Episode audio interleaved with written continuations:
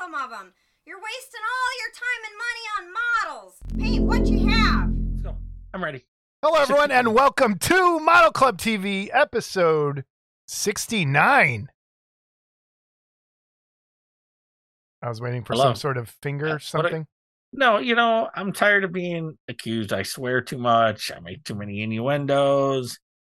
Blah blah blah blah blah. So today I'm going to be the kinder, gentler me. Oh, okay, great. And as as people will see in the interview, you use the F word way more than I did.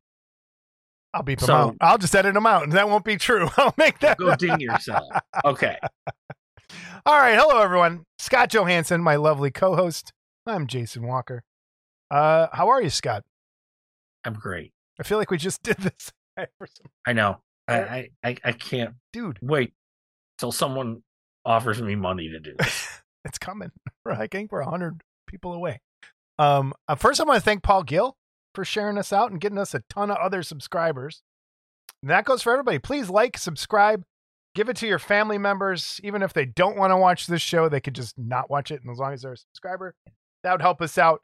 Um, if you do want to, just so you know, I, I, I, I'm not a Bigfoot believer like Paul, so don't let that scare you off from subscribing. That So, yes. Uh, if you want to send us an email, it is. I have to click over here. It is modelclubtv at gmail.com. Modelclubtv at gmail.com. Send us submissions for the gallery at the end, questions, comments, hate mail, whatever you want to send. And Oh, there I love a, hate me. there, there, oh, and Grail Mail. If you're looking for a model kit, don't forget we're doing Grail Mails. You need help Real finding man, something? Trying to hook people up. Try, Yep. Yep, took them in the uh, model. and kit. what's our voicemail uh, phone number? And our vo- pop it up on the there we are. Right? It's 708 816 4299. 708 816 4299. We have two voicemails this episode. So that's a change. Someone called the show. I Did can't you, wait. did you listen? No, you said you were going to play them. Oh, I no, but I think you have to hear. Never mind. That You'll I have didn't to- listen. Yeah, you'll have to listen. We'll have to pause. Pause and listen. We have this episode's going to be kind of a, a, a departure. Would you say weird? I don't know. I liked it. We have uh, Mark Henry. Direction. Yeah, direction. New I- frontier. new Look, I'm wearing my shirt, by the way. No one even. Hey, look at that. Who are those handsome devils? I know. Which I talked to Vince, uh, and they reprinted his shirt, but they cut the skull off of uh, this over here. Yeah. All right. So, So we're gonna figure go to out new way- Redbubble and yes. get it. Don't go to Jason's site that he had to. I, my shirt from there was fine. So I don't know what's going on over there. We um, Redbubble. we're to gonna Red- be trying to do, I think, our own instead of going from through those places. So yeah, we'll leave the leave the store up. I like the store. we'll leave the store up, but I'm gonna start doing stuff on our own outside of that, like for shows. Yeah, sure you are. Okay. Anyway, we have Mark Henry on from uh, of Goblin's Hut, and he's here to talk to us about a paint, and it's called Dirty Down. And we found out it's because it's the opposite of cleanup, which I thought was pretty awesome. So Dirty Down, it's a way of adding verdigris or rust or grime to your models. And I thought when mm. I first saw it, I was like, some of our guys are going to love this, and I don't think they know about it. So I happened to run into him at Adepticon and asked him to come on, and he came on. And we had a great conversation, and it's not just about the paint, it's about kind of mixing hobbies and crossover and trying to like save this whole thing. So stick around for that. It's a long one. You might want to watch this in a couple different parts. I have a feeling. I haven't edited yet, but I have a feeling this is going to be a long episode. Uh, yeah, there we are. Thanks, Mark, for coming on. Interviews a little bit later, and let's start with uh Wonderfest feelings. Scott, you feeling uh Let's roll. still feeling pretty sad about that? I wasn't feeling pretty sad about it until you just brought it up. Thanks.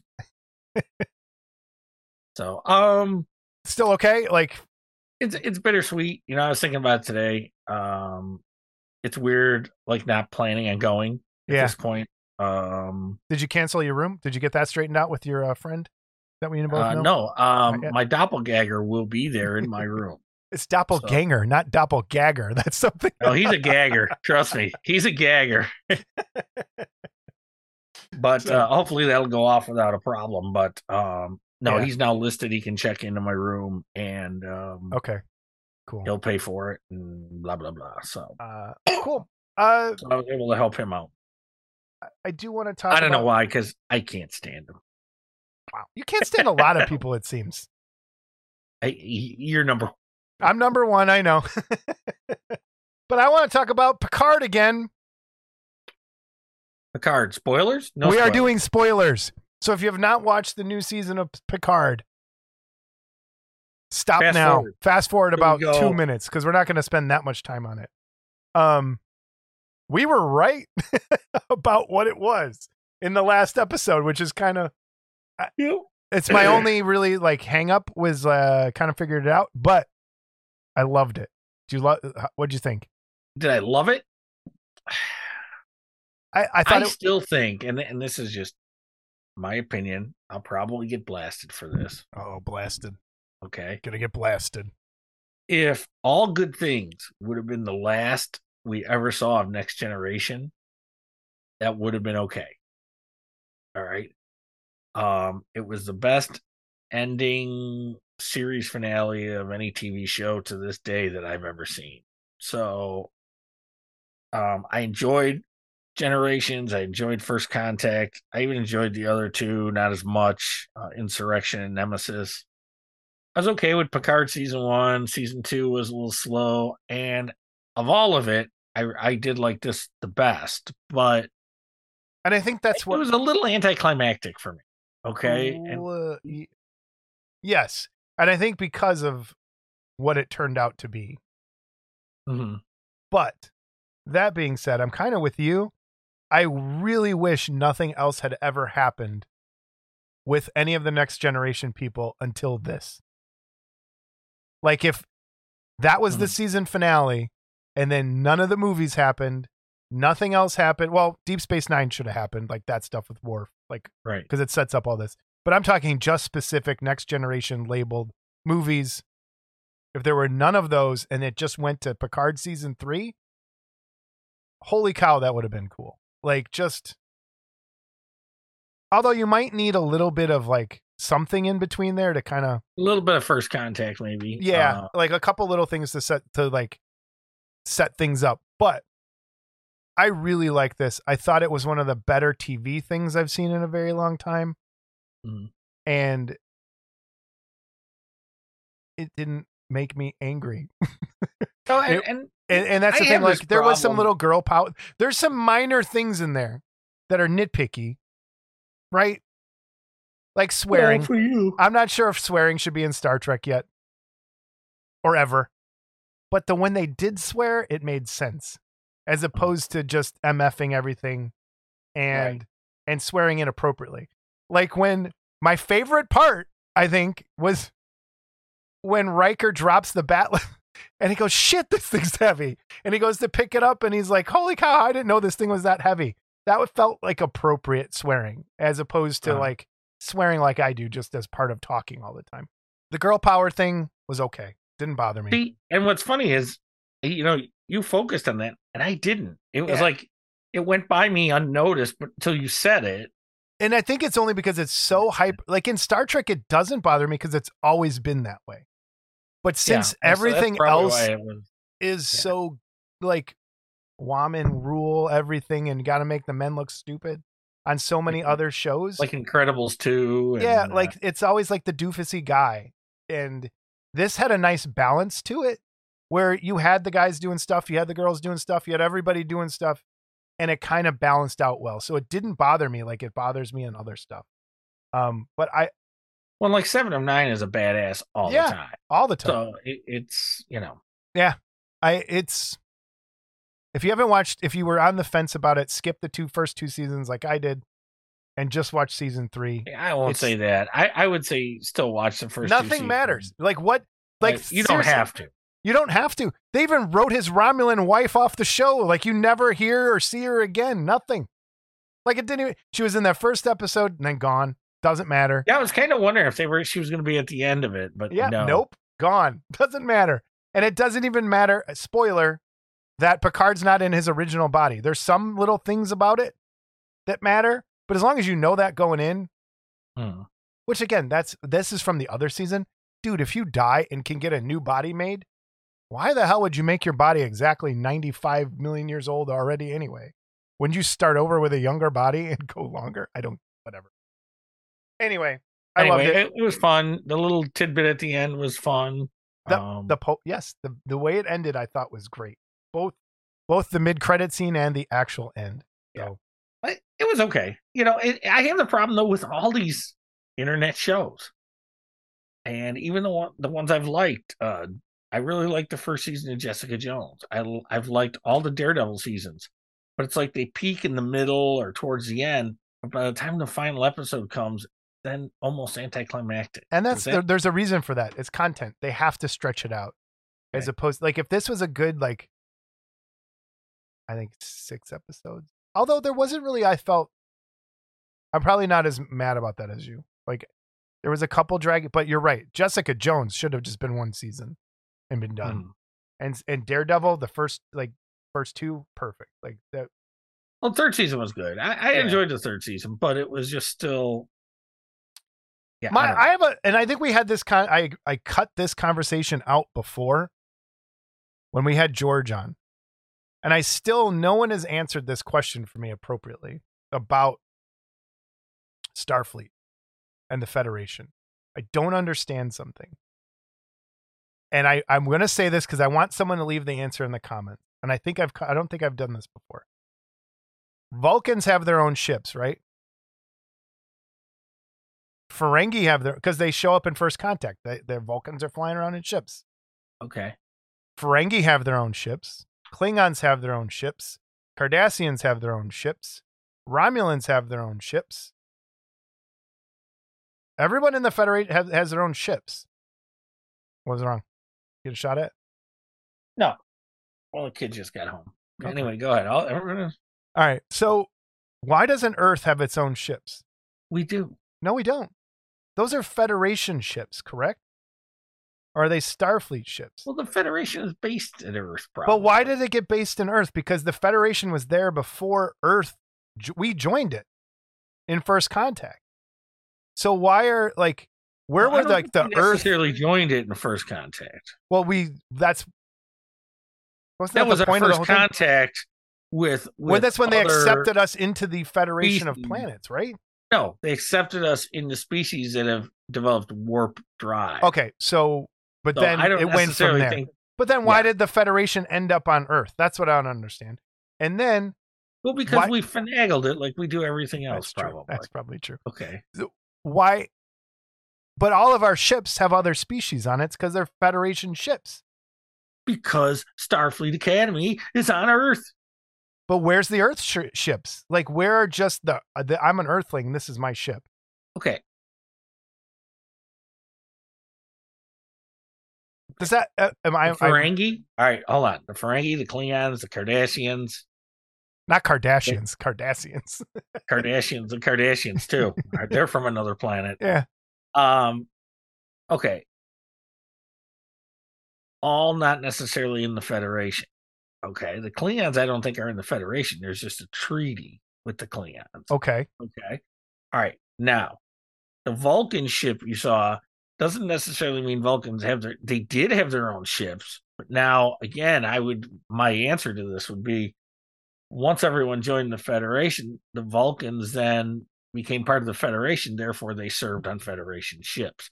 Doesn't mean they don't have their own ships, so right so then where but their are own ours? ships aren't part of the Federation fleet. Whi- which brings me to this point like in the show when the federation turns where's our ships to go fight it like i where's where's earth Well, because, earth again, by itself it's based here, because it's based here. You know what? okay anyway Go overthink something else. Okay. Overthink 3D printing. That happens on a daily basis No All right. shit. Picard, watch it. Season three. Toy show. I went to the toy show. I'm not going to make a big deal out of it, but it's a toy show you used to go to all the time. And Jamie wanted to go with some of her friends. It was ridiculously packed and huge. What's your history with that show? You used to have a table there, right? Or Used to be I, I've had a table there. It Yeah. used to be huge. what's the name of it? Uh Kane County Antique Toy and Doll Show used Yeah. to be okay. Um, happens in April, happens in June, happens in October. And October and April are always a crapshoot weather wise. I've been there when it was rainy. I've been there when it was cold. I've been there when it was blistering hot. June, you can pretty much count on blistering hot. When I went, yes, you'd have newer toys, but it was a lot of antique, you know, old games, old toys, whatever. But there were always people there vending newer things as well. Now, from what you've told me, I haven't been to this show probably in 25 to 30 years. Yeah. Okay. And from what I've heard, they've remodeled and built other buildings from what it used to be. There's a ton too. of buildings. It's but it, it used to be Yeah. a fairground. So Yeah, it still is a these fairgrounds. buildings were You're still going in the rabbit house. You're still going in the poultry house. Okay. And there's some of them it's outside. There's one big indoor, like two big indoor ones. yeah, and well, there always was two big indoor ones. Yeah. So, and then some of the other houses were indoor. Indoors, well. but yeah. So again, I haven't been in a long time, so I don't know how much it's changed. When I first went, when I first started going back in 1986, you'd pull into that parking lot that's like right inside there, and you'd park right in the middle there, no problem. Okay. And then as it progressed, they'd park you next to the fairgrounds, and you'd have to walk in, unless you were a dealer. If you were a Yeah. dealer, then you could park inside. Okay, but um, It was crowded. yeah, Like one of the last times I walk. went, yeah, it was crazy to get in. And um you know, it, it's very seldom. I, I'm going to say this about it: you're not going to get many deals there, okay, unless you barter with somebody. Yeah. And over the years, I bought some things there. There were some model kits. There were some Aurora. There was the most of the, stuff I did see was Aurora. Mm-hmm. I saw some Sakuda stuff and some Halcyon, some Max. Like there were more model kits than I expected, but it was o- overwhelmingly Funko Pops and Star Wars toys. With Yeah, the next, yeah, and to me, that's not antique toy. no, no, not at all. And that's like that's my point. It's like I don't. And then I think runner up would be GI Joe and He Man, which is stuff from when I was a kid. It's antiques at this point, but not vintage. There were your like '60s dealers. You could tell who was like stuff from the '60s, oh yeah, 50s. Like you can tell. And those are the I think more interesting booths to look at. But who the hell is buying Star Wars toys? I don't like who still likes Star Wars at this point? It's garbage. oh boy, Yeah. Ah, oh boy, it's garbage. There's nothing good going on with Star Wars. And Oh boy, I like you really He need it, another Millennium didn't. Falcon? Like I don't understand it. And I and Funko Pops? Like what? I own one. I think I own one as well, and someone bought it for I, me. I got the creature from the Black Lagoon just because I thought it was kind of cool looking. I have the Balrog, or uh, yeah, or um, the Witch King and Balrog, I think. But to think that you I've were going to thought to about buying a few of them, and then I look at them. I go, "These are just so silly." I have some of the minis. I did get like Yeah. I said, these Universal it reminds me of the comics in the '90s, where everyone thought like, "Oh, I'm going to get rich with this variant," and then it just, and I think that's where it's headed. But man, it was Let's cool to go. a collectible. I let's could not imagine going there in the summer, though. Oh boy, oh yeah, I- it, I it can be hot. and Mhm. stinky. So anyway, we have our giveaways this episode. Just like before, uh, we're going to edit it in here uh, to save some time for Scott because of the dog. And Happily, all of the giveaways that I had have now been mailed out. so we have three giveaways. I want to thank you right up front with Scott on screen here is the Chuck Homolka magazines who sent those two magazines in, the Bigfoot from Gillman Productions and Paul Gill, and the Fly from CG Blade and Pseudoverse Creations. So I'll pull those names here after we're done, and hopefully, you know, someone who did not win last episode wins. So, all right. All right. First up, it's giveaway time. We have the Bigfoot from Paul Gill and Gillman Productions. Let's get the button going. Here it is from the Patterson film. Head on over to YouTube. Last episode, look at the comments. We had some great people put in some really cool Bigfoot stuff to watch. So you're going to win this bust. Who's it going to be? Thank you, Paul Gill, again. You're always so generous to us. Let's see who is going to walk away. We hit shuffle a couple times. And here we go. Who's going to be our winner? And it looks like Kendall Coniff. Kendall Conniff is our winner. Congratulations. All right, up next. Let me close this window. Oh. I'm having some problems with the windows today. All right, next up is for the magazines brought to us by Chuck uh, Homolka. He gave us two. It'll be a random one. I'm pulling two names for these magazines. You don't get to pick. I'm just putting one in the envelope. So get what you get. So first up, here we go, doing twice. So Web B. There we go. All right. Spinning. First winner is Sun. No. Bill Wilson. Bill Wilson get one of the magazines. Here we go.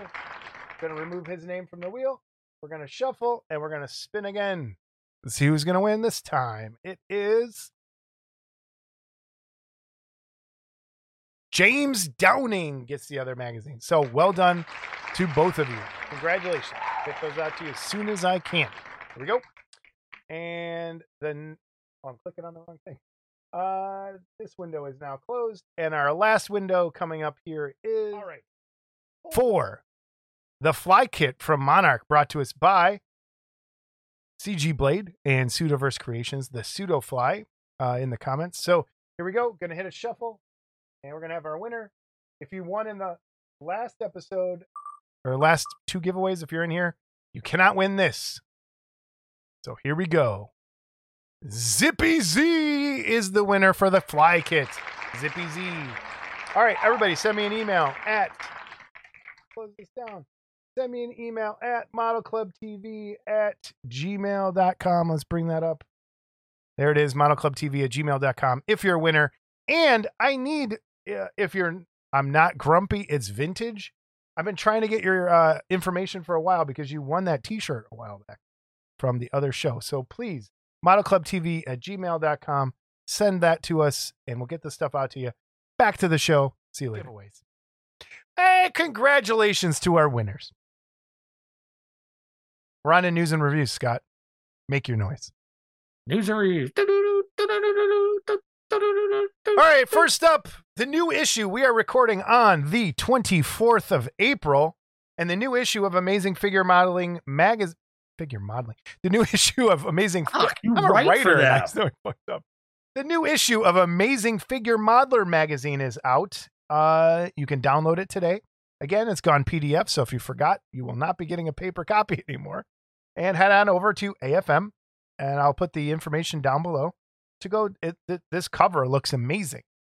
Like I haven't, I haven't got mine yet, so I, I just saw this as I was putting Actually, the show together. believe it or not, I haven't done it yet either, but I will So, soon. yeah, we'll do it. Like it came out today while I was putting the show together. So uh, I have not looked at it. I don't have an article in this one. I know some people that do, and some of it looks really, really good from what I did see. So and Terry called while we are in our interview. So Well, he don't have time for us any other time. No, he doesn't. That's because I'm printing stuff for the class, which I just finished. We'll talk about on the workbench. Um, amazing fiddler, figure, amazing figure modeler. If you're looking for back issues, there's a great story here. Uh, uh, Cult TV man drove out. Steve Iverson drove out to Terry's house, picked up Terry's entire backlog, I think, of of magazines, Just about Atlanta, Georgia to Columbus, Ohio. grinding grinding that stuff on the pavement Yeah. all the way back. Um, so if he's has a super warehouse sale, I'll put the link up for that. If you're looking for back issues, head on over to Cult TV Man, and that's where you can get some of those. So get a good deal. All right, first up, I And I'll just bet you if you order some, I'll bet you money he'll throw in one of these cool stickers.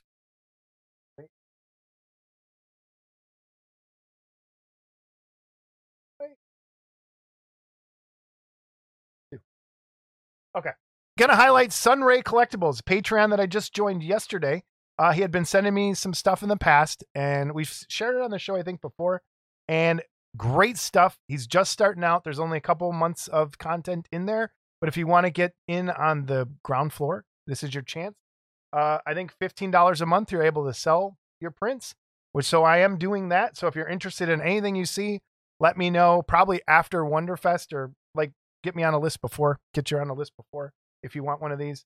Uh, a really cool Wolverine. You get two optional heads and suits. It looks like or heads. Is he shirtless in that one? I can't tell. Um, but you get a great motorcycle, and I think a really good Joker statue. A couple different options for the head. Uh, his little Robin body uh, stuff, Cupid dollies hanging up. I, There. I like the Joker. Yeah, the. I saw the. Joker. I it's been a while since we've seen a good skinny kind of Joker like that. Like not the movie version, more of a like, and not a game version, but more of like comic-y. And then from uh, Darkstalkers, you got a Morrigan and a Thomas Wayne Batman figure. I don't know what the story is in it. Did they do a Thomas Wayne as Batman? I of thing? stopped reading comics in Okay. 1993. So there was something with Thomas Wayne. And the other one is uh 2B from a video game. Uh I know I forgot the name right now, but it's one of the best 2Bs I've seen in a while. So great stuff. Sunray Collectibles. Check them out. If you're interested in 3D printing, you can print your own. If you need them, you can also contact me and we'll go from there. You want to take this one, Scott? I can't wait. From our good friend, Mr. Tony Cipriano. We have the Gorn Captain from the episode of the original Star Trek series Arena. Uh, resin model bust, 3D printed, available in two scales. He finally listened to me.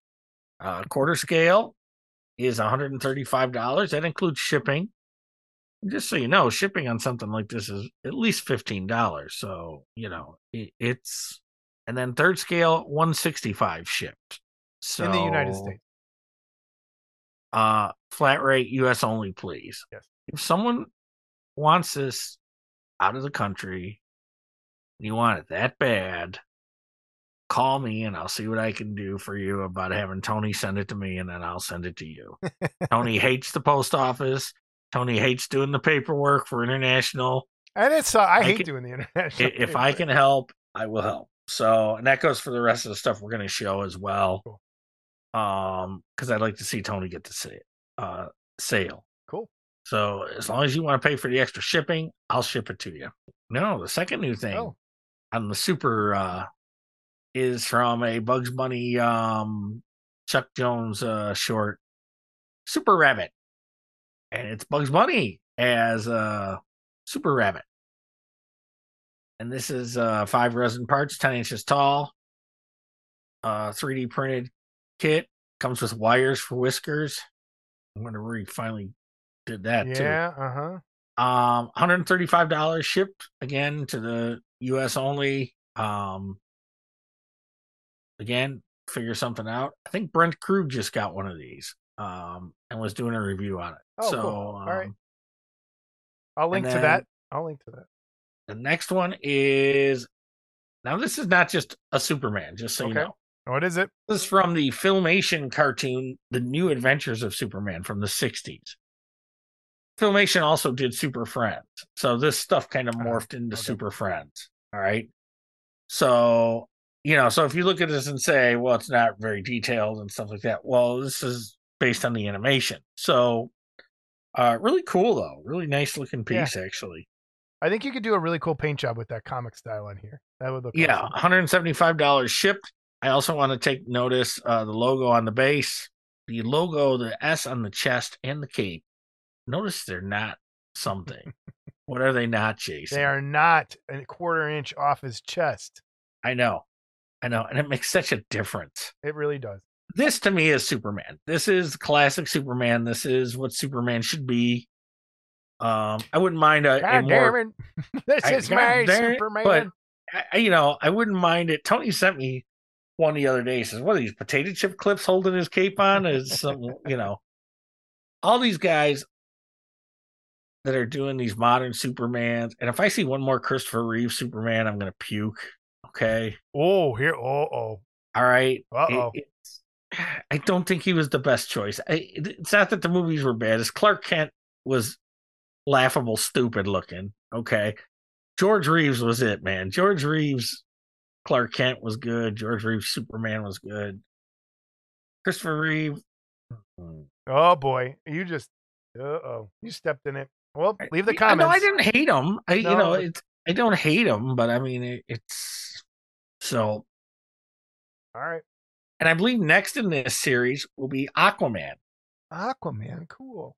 Now, again, the classic Aquaman that nobody ever does. Aquaman doesn't have long hair. He doesn't have a beard. He doesn't have a freaking hook I, on his I hand. I agree with you. I Okay. agree. I agree. Now, the only thing I don't, it's not that I don't like about this one. It's it's accurate, um, from the cartoon done by the same people. But by the time we got to Super Friends, the black boots were gone, and there was like a fin on the back of his calf. Okay. Okay, which I think was more comic accurate. Um, but again, this is based on the cartoon, so it's um Gotcha. And what's this? They look like this is Yeah. Simon Bar Sinister and his uh sidekick Cad. Uh, that's a penis for a nose. Uh, on both of them. only you would see that, but of course it is. Anyway, those go with Tony's underdog piece. I believe they're in scale with his underdog piece. Oh, cool. I love the Simon Bar Sinister. yeah. I like the cat too. Those are one thirty five each. I think he's got. He'll, uh, if you buy two, I think it's uh, any two for two fifty. All three for three hundred. So if you want the underdog with it, all three for three hundred. So it's a nice set. Um, this is up your alley, isn't it? this is actually an older one, but I know he's got a couple of these printed right now, or he did.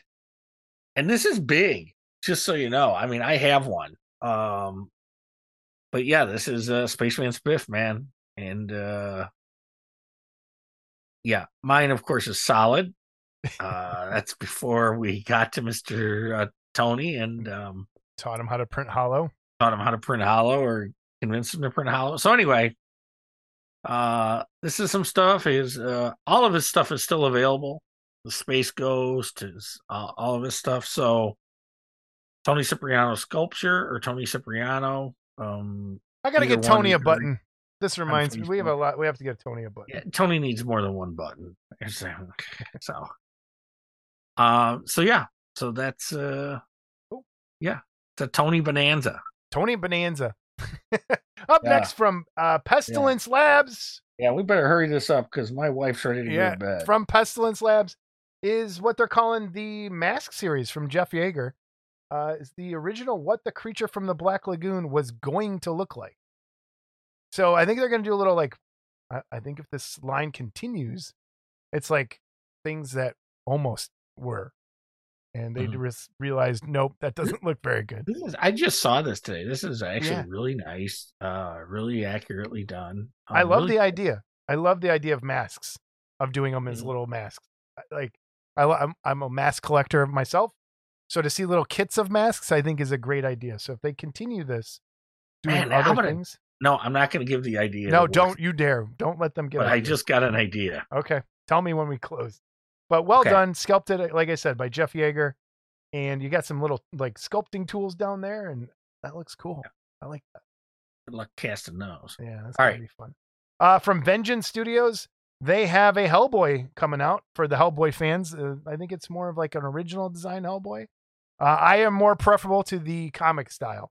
I'm not a big movie Hellboy guy. I like the comic version, but this one I think is really cool. It's got a couple different head options. Uh, head on over to their Patreon as well. Uh, sign up if you are interested in one of these. Again, I think I can print that for you as well, or Jordan can print it for you. Either way, uh, is all good. Oh boy, oh boy.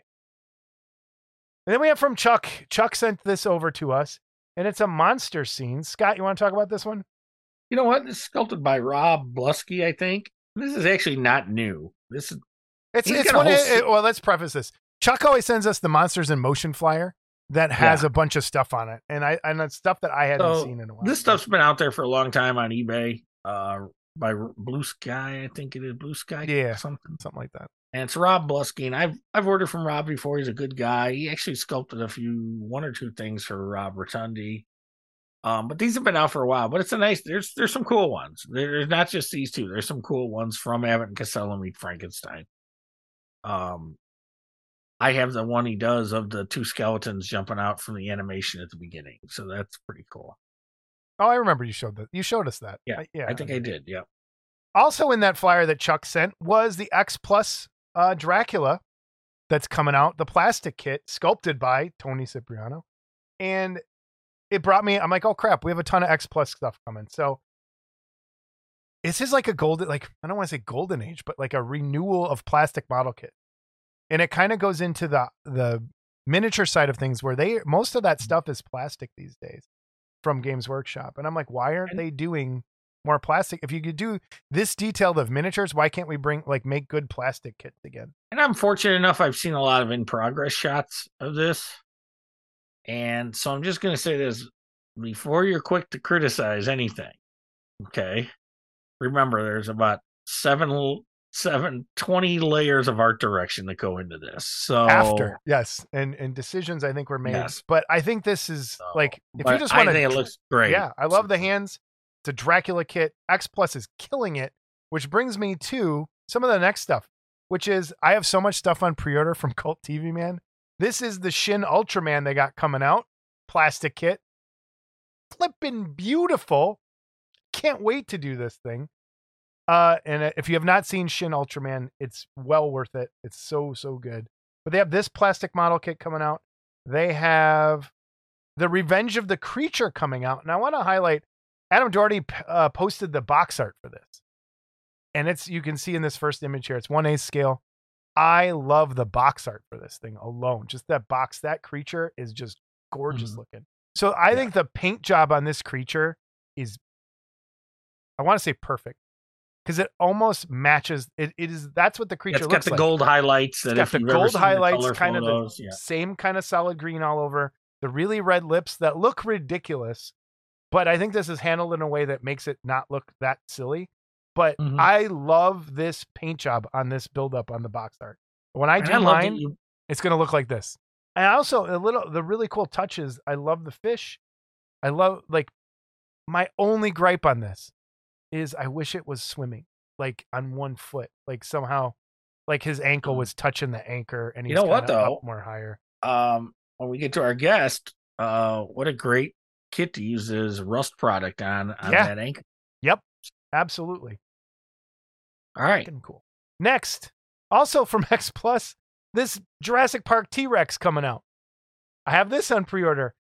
130. This thing kill, and I remember the very first model kit that I paint, I used an airbrush on was Horizon's Jurassic Park T Rex, and I thought that was an amazing mod. Like really, this kills that.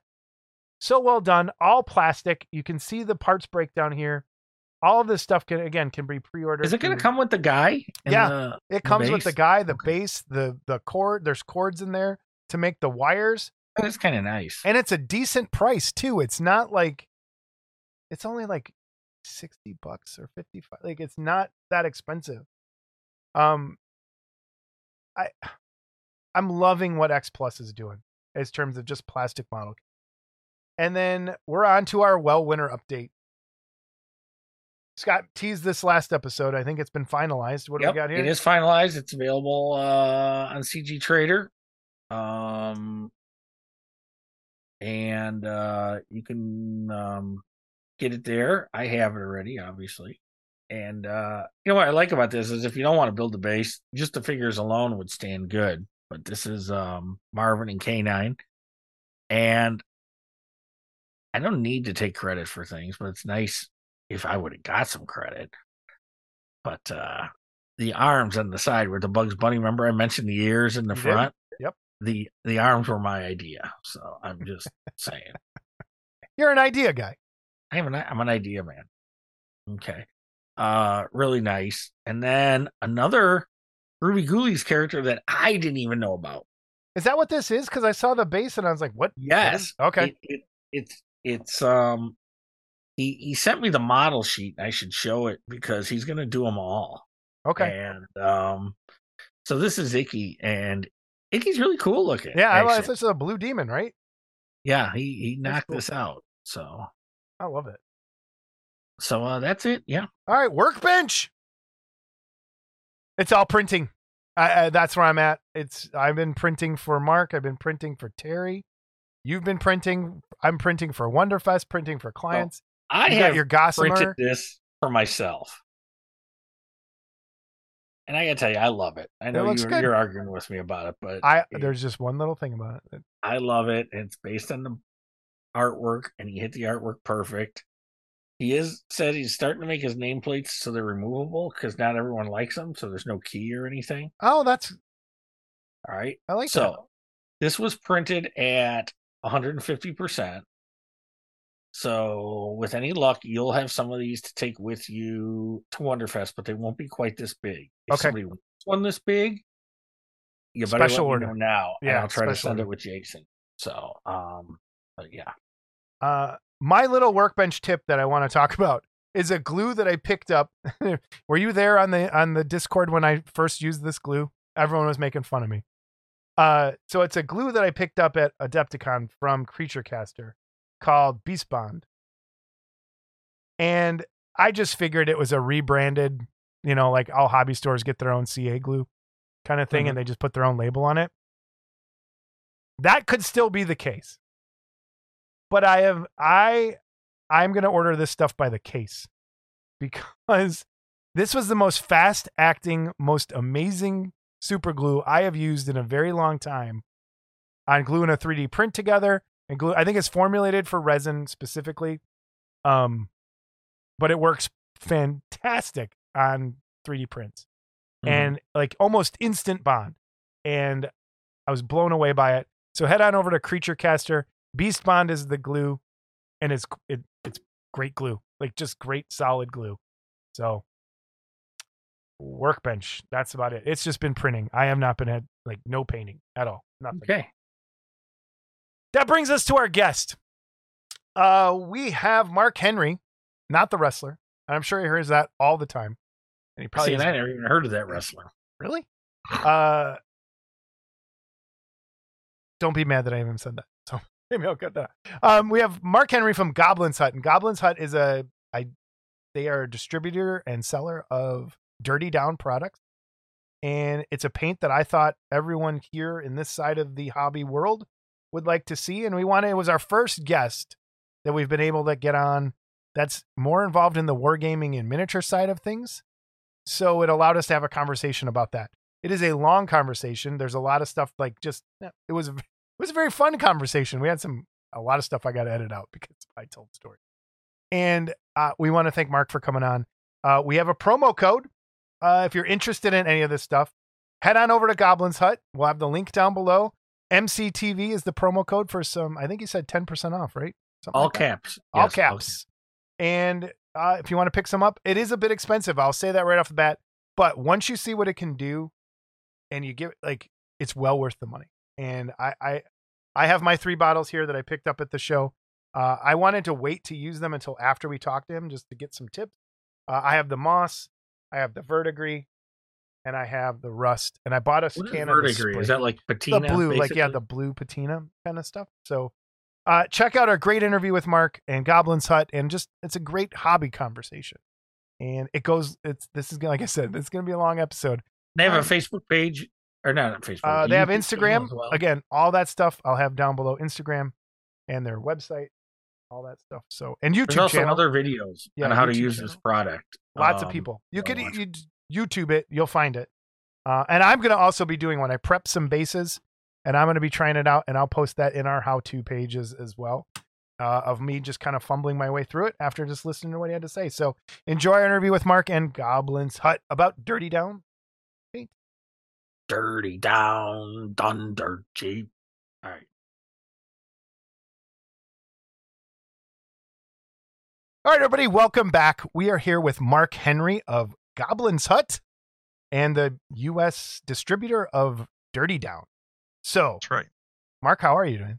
You good? I'm doing wonderful. I really appreciate uh, running into you at Adepticon and uh, for you to ask me on. So it is it was kind of like serendipity. I was leaving the main hall and i kind of explained adepticon to the people that watch this show because they had no idea most of the people that watch this and that's kind of what i want to talk about too. Um i was in there i was like i had just saw a video i think it was duncan rhodes painting like some scenery for kill team the inside of the ship or something and he was using the rust paint for it. It was either duncan or peachy one of the two think it was And- painting face. Pa- pa- Yeah. That's what it was. Okay, painting phase. So it was painting phase. And I was like, holy crap, that stuff looks awesome. I wonder if it's going to be at Adepticon. So as I'm walking around, I'm like, oh, that rust paint.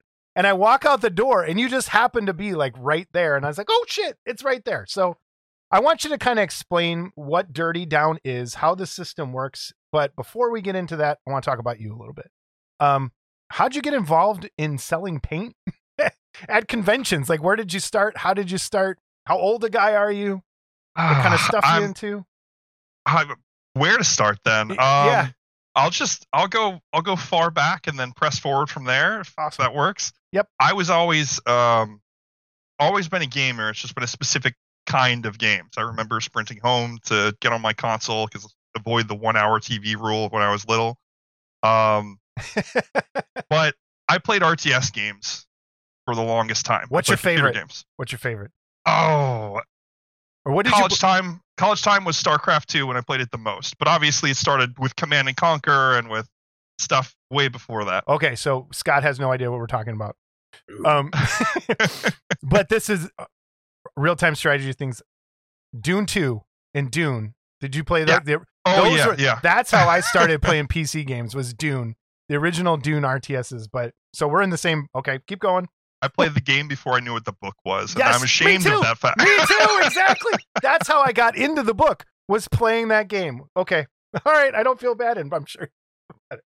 there's two of us too Okay, there are two. um i i had friends the ho- painting hobby and you know model kits and everything was always on the periphery of what i was interested in but uh, i had friends who played games and so their focus was the gaming side of things. So naturally they played warhammer fantasy when it was out and 40k and stuff like that. Um, but i always thought that that was a scam. I always thought like it, if I could play an RTS, I could just move my little men on the computer. I don't have to build them and paint them and put them together in order to play a game. And that's the whole purpose of building and painting and doing that. It's obviously not anymore. right. But for my group, they're like, well, you have to do all this. And then I opened a box. What the hell is this? and um, and They're all about this big, right? They're all, Yeah. you know, yeah. It's on a, s- it's a, a little And back then plastic they're in a even box. smaller. Yeah. I built a model airplane when I was younger, and I remember getting to a point and just going like, "This is stupid. You can buy toys at a." My mentality has shifted though. Okay. Um, it's still a scam, but um, damn. Even I probably more so of a scam than it was back then. but I'm I'm in Yeah. on it now. But it's a fun scam. That's the thing. Yes. yeah. Um, my friend dragged me to the Baltimore Games Day, the last one they had there in the U.S. And I remember standing outside those doors and just having the like energy where everybody has to shout. Whoa! I was just yeah, I was just gonna say, did everyone yell "wah"? And Scott's yeah, like, and I was the fuck? I, I Yeah. didn't know what was going on, but I loved it. Yeah. Um, and then I went inside and I still had no idea what was going on. I just they're like, oh, you can paint minis over here, and my friend was there for the competition um, at the time, and I just kind of bounced around. I really didn't know what it was, and but that started my road in. Um, I got in. I'm gonna one two skip through yeah. Oh, yeah. 40k. Uh, I didn't get into 40k until sixth edition, um, and then I got out of it at eighth, and I skip all that time because it's a dark time. It's a Mhm. competitive time. I can either be like hyper competitive, or which which nobody has fun. My opponent doesn't have fun, and I don't have Yeah. fun. or um, it can be the switch is off. And when 40k went to eighth, I didn't want to learn a new rule set, and I had some friends who were like, "Hey man, we got the better drug. Heresy is more expensive, and we have resin over here." um, and obviously, they sucked me in because of the rules, but I stayed because of. It. I know that not every 40k scene is competitive, um, but mine was hyper Mhm. uh, in my local community uh, here, and playing heresy. Listen to any podcast, you show up to any event. Uh, Scott, he's talking about Horus Heresy, which is another game based in. It's a. It's like the prequel game, kind of, to what 40k is, and that's Mm, Warhammer as well. This is a. s- Okay, I'm- just all right. I'm all right. just, you know, I'll get I'll get to. I'm an to idiot. we'll get there. I Don't promise. forget, I'm a little older than We're all good. 49. um yeah Horus Heresy was where it was at, and I fell in love with the people and the community. The emphasis on beautiful terrain and armies and custom kits, and then Games Workshop uh, or Forge World came out with an army called Daemons of the Ruinstorm. So right now we're like just shy of 2020. Um, and what was special about that army is it only prescribed base sizes, didn't prescribe models. You could use whatever you wanted from any range um, initially, and then they quickly edited that.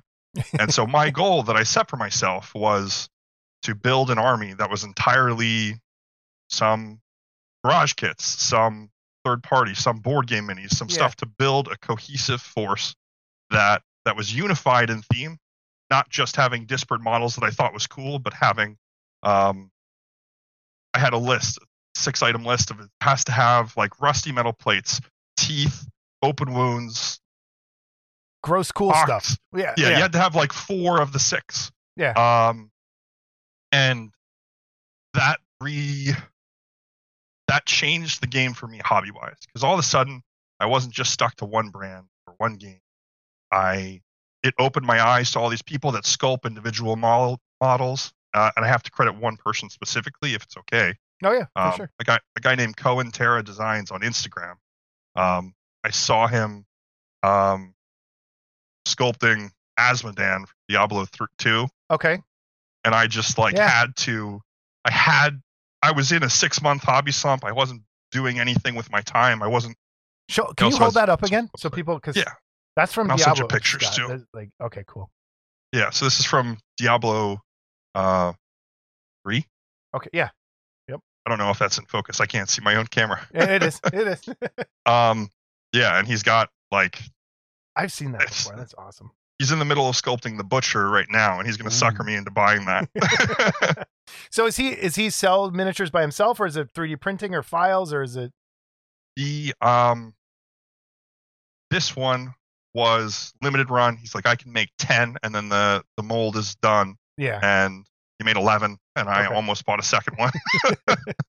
um and then he got into 3D printing recently. Um and, or 3D sculpting recently and he's done he does work on both sides. Okay, cool. Um, he does everything from this horrible stuff to like goofy little kids bobbleheads, and um, it that opened my eyes to the world of that I was blind to.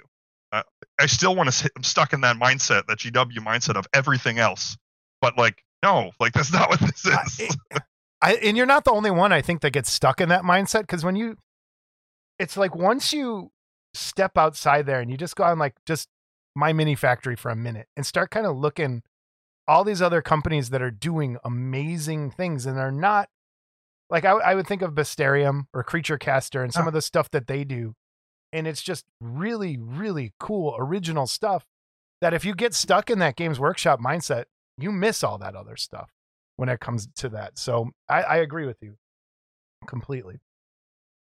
it was in the hunt for there's plenty of other game companies out there too like i got some of my stuff from CoolMiniOrNot um, from Yeah. Cromlech, from um, i could rifle off from creature caster which is much bigger now Yeah. than they were at the time. Oh yeah.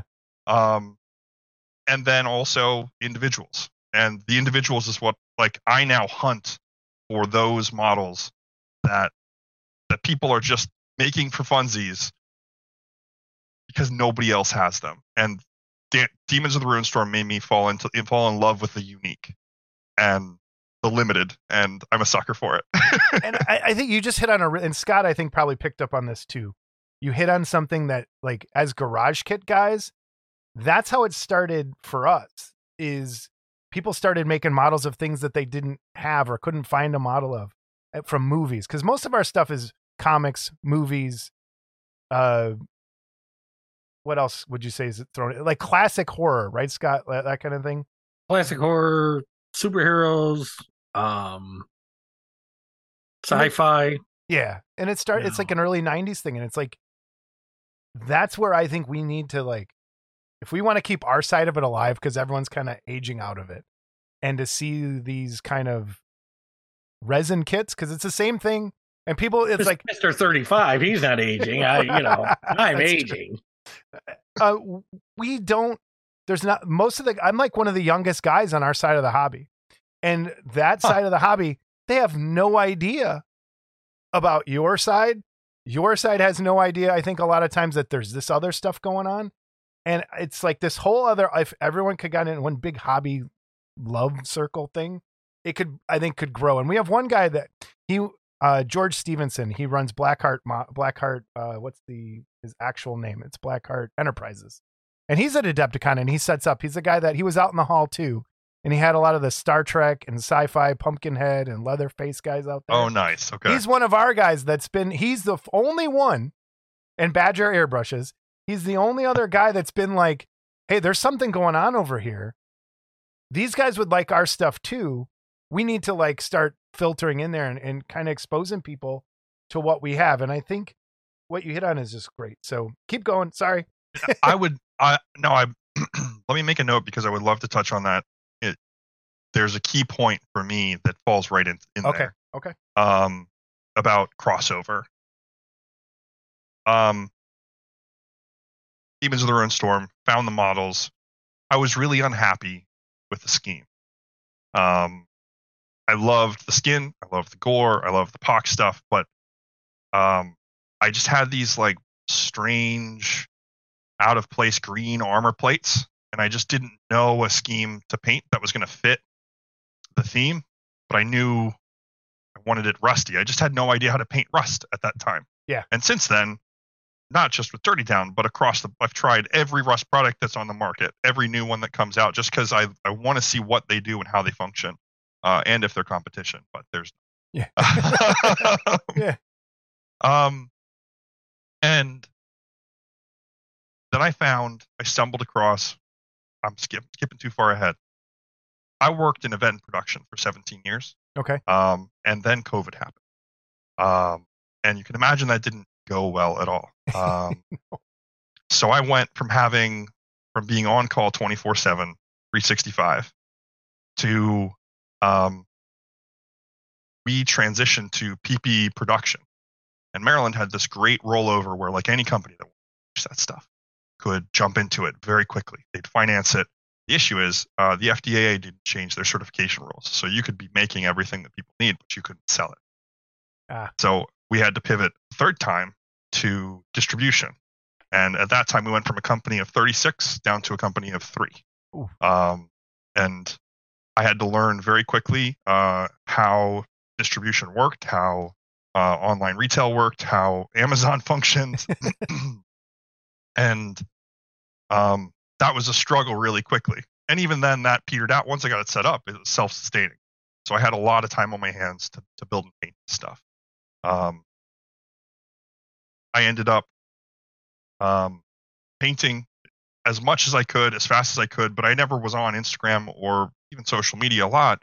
But I needed, I went from doing work puzzles essentially every week um, to having nothing for my mind. And I wanted to, I looked at Instagram as like, I'm going to figure out how this works.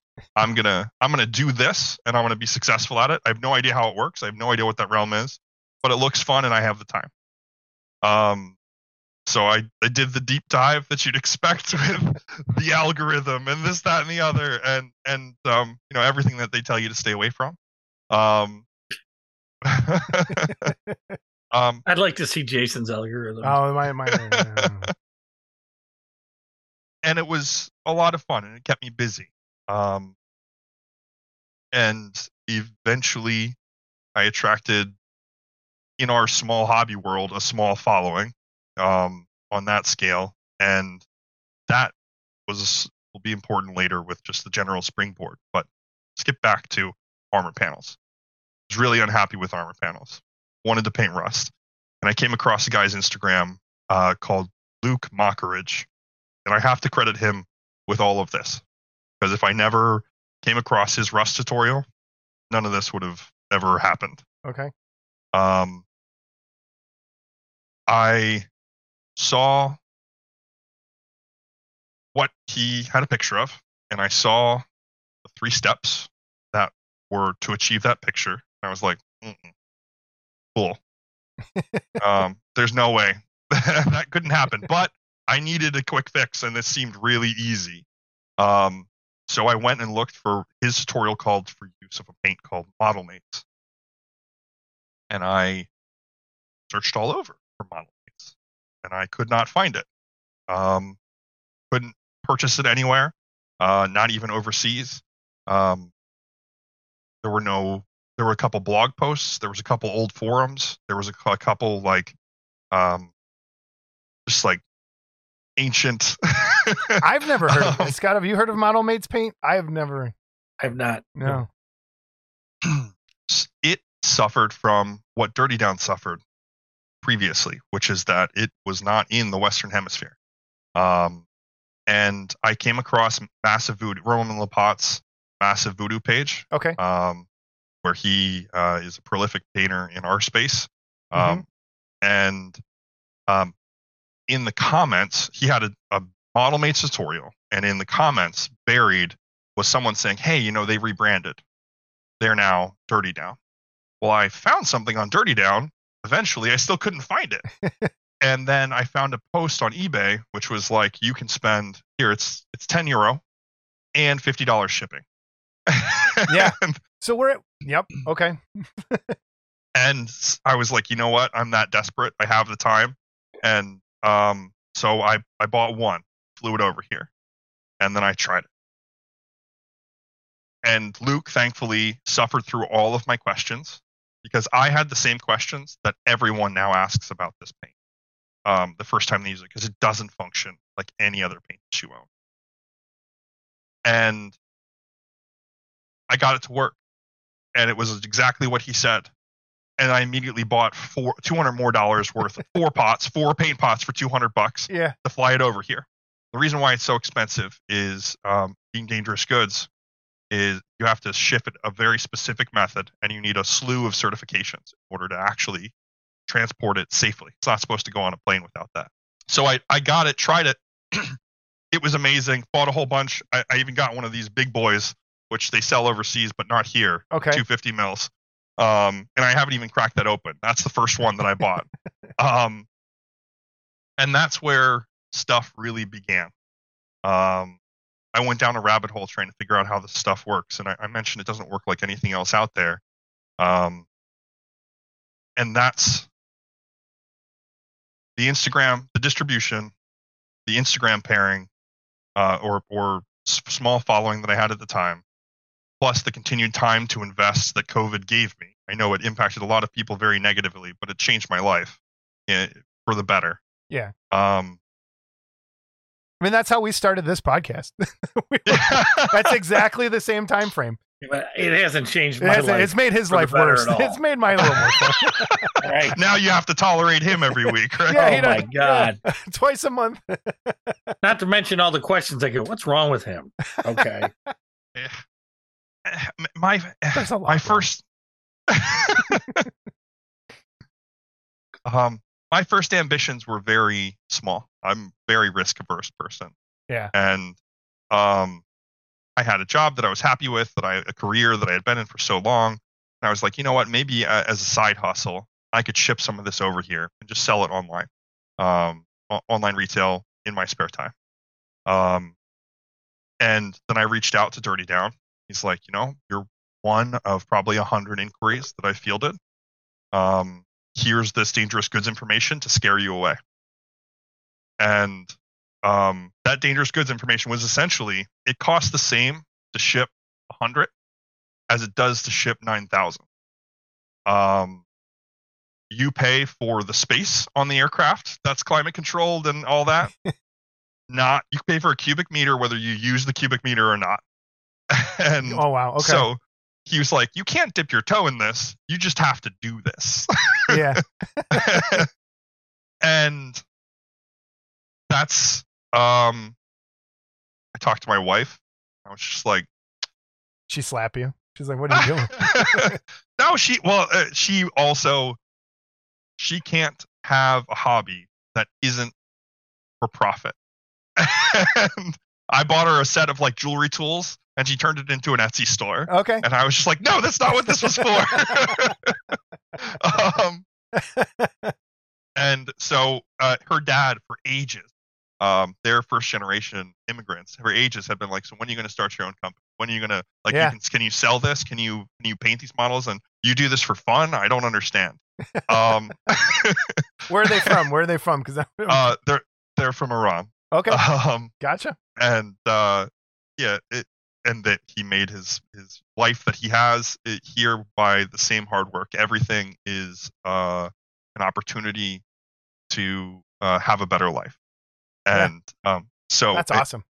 literally the the first time when I told him I started the company was the first time I think I heard him say I love you for real.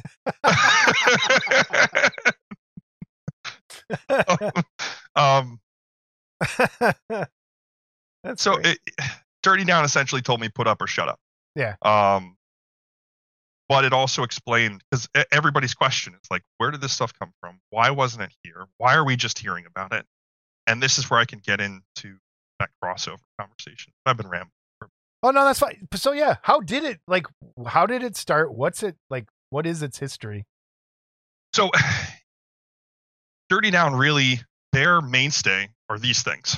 Okay, uh, are the sprays. Um, and they're uh, the whole line, including the liquid effects, are used in the original Star Wars, the new Star Wars, Game of Thrones, Harry Potter, Pirates of the Caribbean.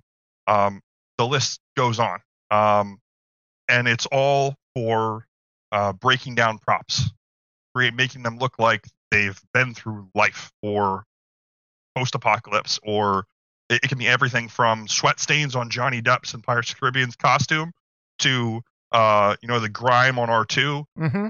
Um, to it's it's in House of Dragons. It's got there's a rust spot. It's in the first episode of Game of Thrones. oh, verdigris is on Oh my god, door. hold on. Are you seriously? You can pick out rust spots and go. I know exactly which which one that is. What can that is? Dirty Down can't get by me now. now I know. I spent. I started out as a oh, it ruins everything. no, I, I you started can't out have as a fun at the hobbyist, movies.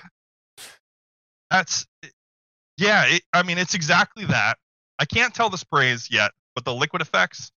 There are some hallmarks to the quick work. There are ways to use it. Comfortable. Yeah, no, that's, I, that's fine. um. So they started in special effects, uh, or not special effects. Um. Special breakdown. effects. I mean, that works as a special. Yeah. eff- Yeah. Set painting, set design, like that sort of thing. He, yeah, he put out. Alan is the owner of Dirty Down. Put out a, a, an amazing guy, so kind, so generous. Um, he took a chance on a rando who just reached out one day and said, "Yes, I'll do it. Um, charge me your money, take my money rather." Um, so they used those sprays to great effect. It's um, it does some really cool things for props, and it also does some really cool things for us. Um, the liquid effects, he st- he had these effects that are based. You know, you'll use the liquid, you'll use the spray, and you notice they they smell the same. So there's crossover between it um, on a chemical on the chemical side of things, but um, he branched out and had the line Model Mates, and it's not because that line wasn't successful that he stopped. Model Mates is um, shtick. Europe expects something different from Model Mates, from Dirty Down, than the U.S. does. Um, you can blame me for that, but Europe expects water soluble, and that's what Model Mates was a line of water soluble effect paints. That it wasn't that this gives the gradient of rust in a single coat. That's just an added bonus. They have a, they had ten paints in total that were water soluble, soot black, oil brown, um, meant to be used by scale modelers, model trains, and what, yeah. yeah.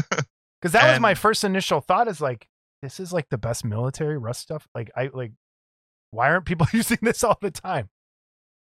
And that's yeah that's where it got its start um uh scale model trains and um scale modeling and and historical war wargaming Yeah. and he only closed up shop on model mates because the sprays were doing so well and the movie industry buys in pallets Gotcha. um to sell the liquid effects just became a pain and so he consolidated it down to three rolled it into the dirty down brand and then just said like this these are the ones the rust the verdigris and moss have application in the movie industry they're the most used we don't need the other and uh, and then i came along and poked the bear Um, Yeah. so you mentioned crossover earlier Mhm. and there's a whole rabbit hole to go down.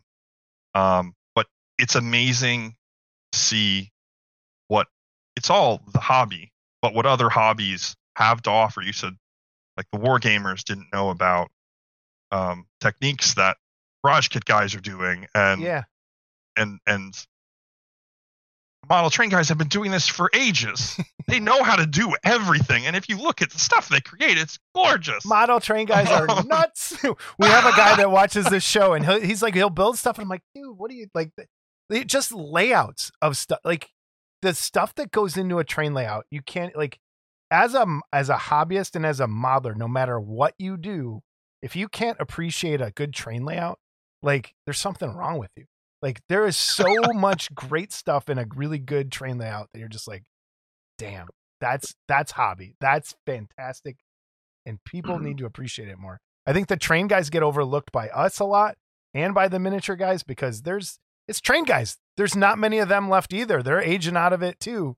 And no one's picking that up, which is the sad part of all, a lot of it.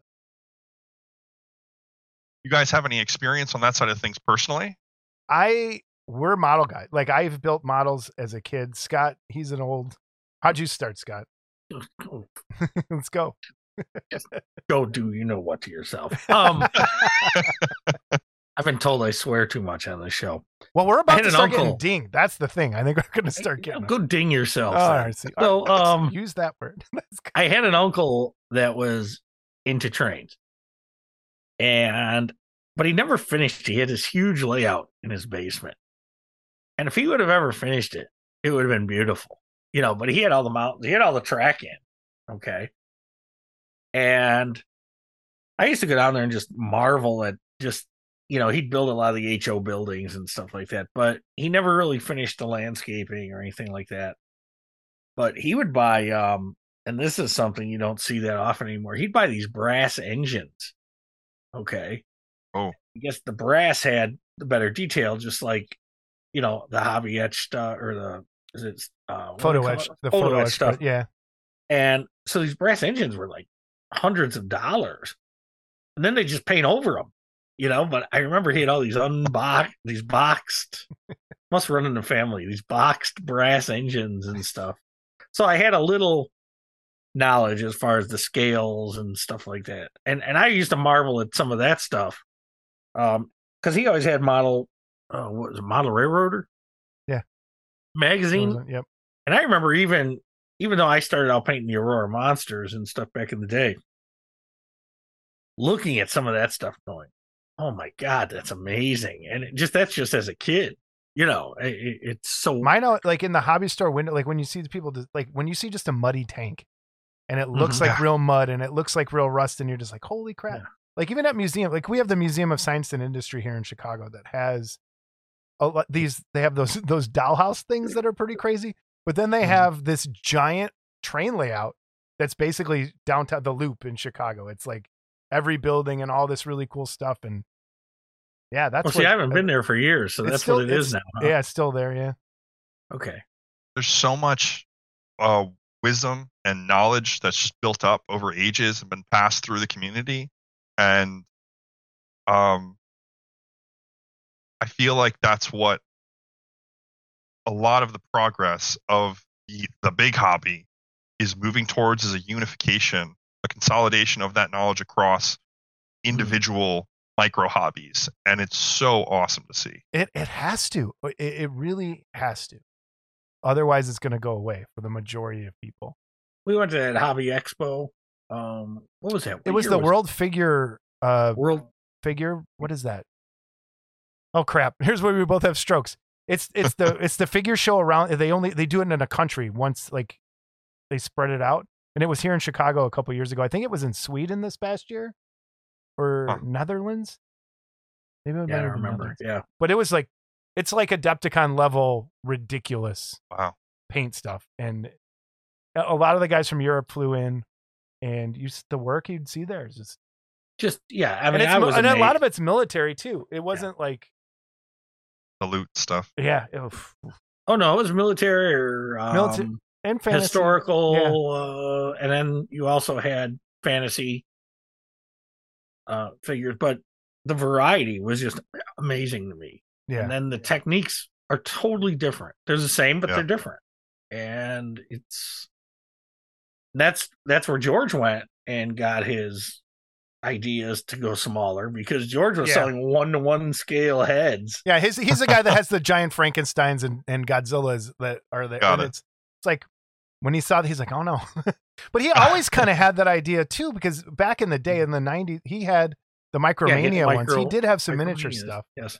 but it's it's weird. I just want, and that's why I, I, w- I was really happy that you agreed to come on to kind of get some of our guys to see it, and maybe some guys that might follow you might see some of this and go, hey, they wait, you can buy a Dracula or you can buy like a Godzilla, like that they might not even know. So that this is great.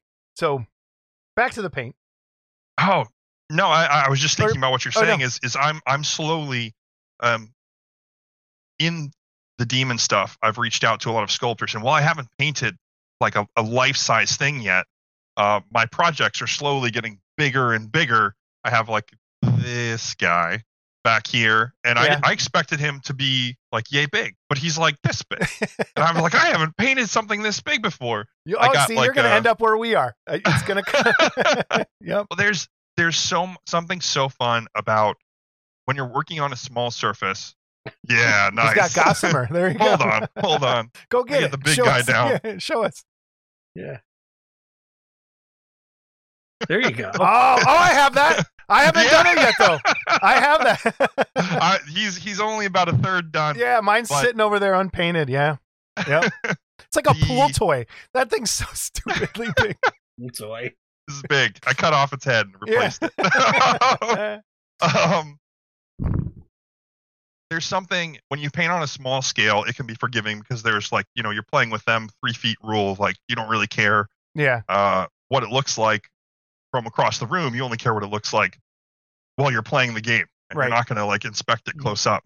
Um, but there's something special about the blends you can get on larger surfaces, and the realism that you can bring and incorporate with like small glazing layers, building up from like undercoats of veins and everything, and what that looks like.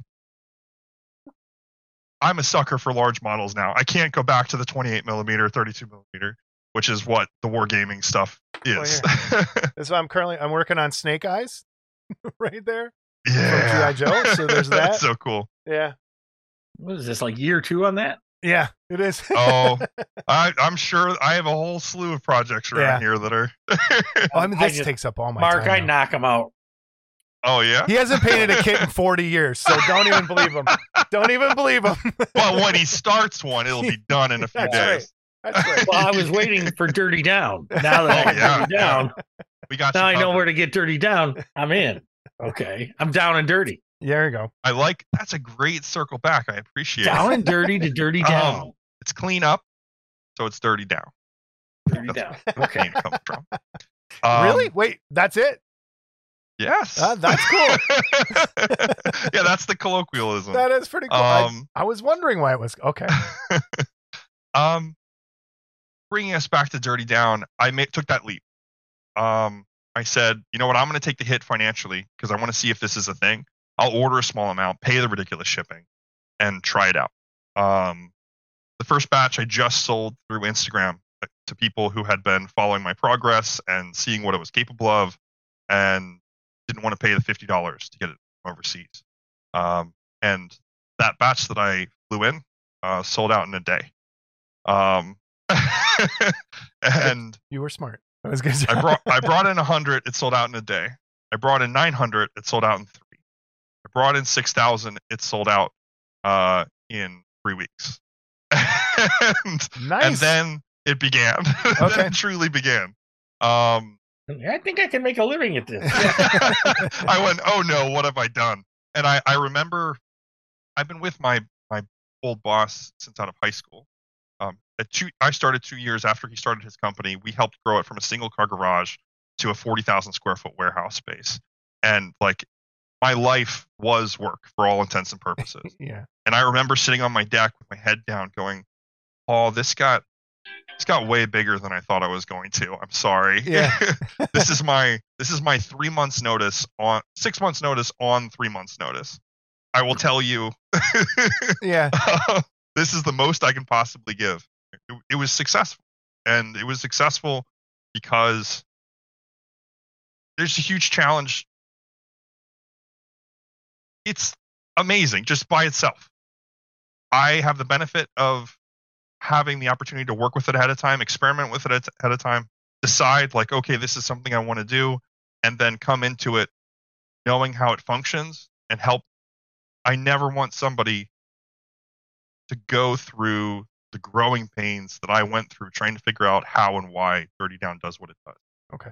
Um, and because if you just pick up a pot, I've been I've probably been accused of scamming people roughly 50 times. and those are just the mean emails. Yeah. Um, and then probably another 200 of like, hey, this isn't working. Am I doing something wrong? Um, and it's my favorite thing in the world to take those people from I hate you to I'm going to tell everybody about this. This is amazing. Yeah. Um, Scott has a lot of people that say they hate him, so he, he's that side of it. I haven't been shot at. but I, I can't I, ha- I have.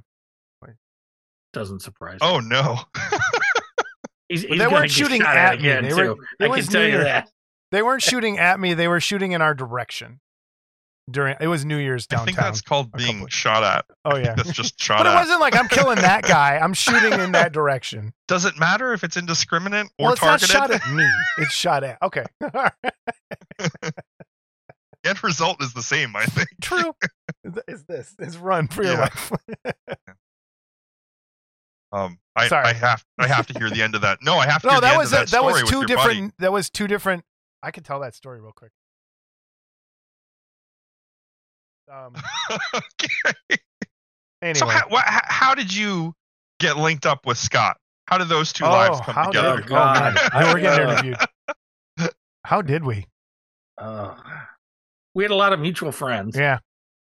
and he grew up close to where I grew up, and we would always like see each other at the Wonderfest Goth in Club. Louisville. Uh, our convention called Wonderfest. That's the big Right, convention for garage kits.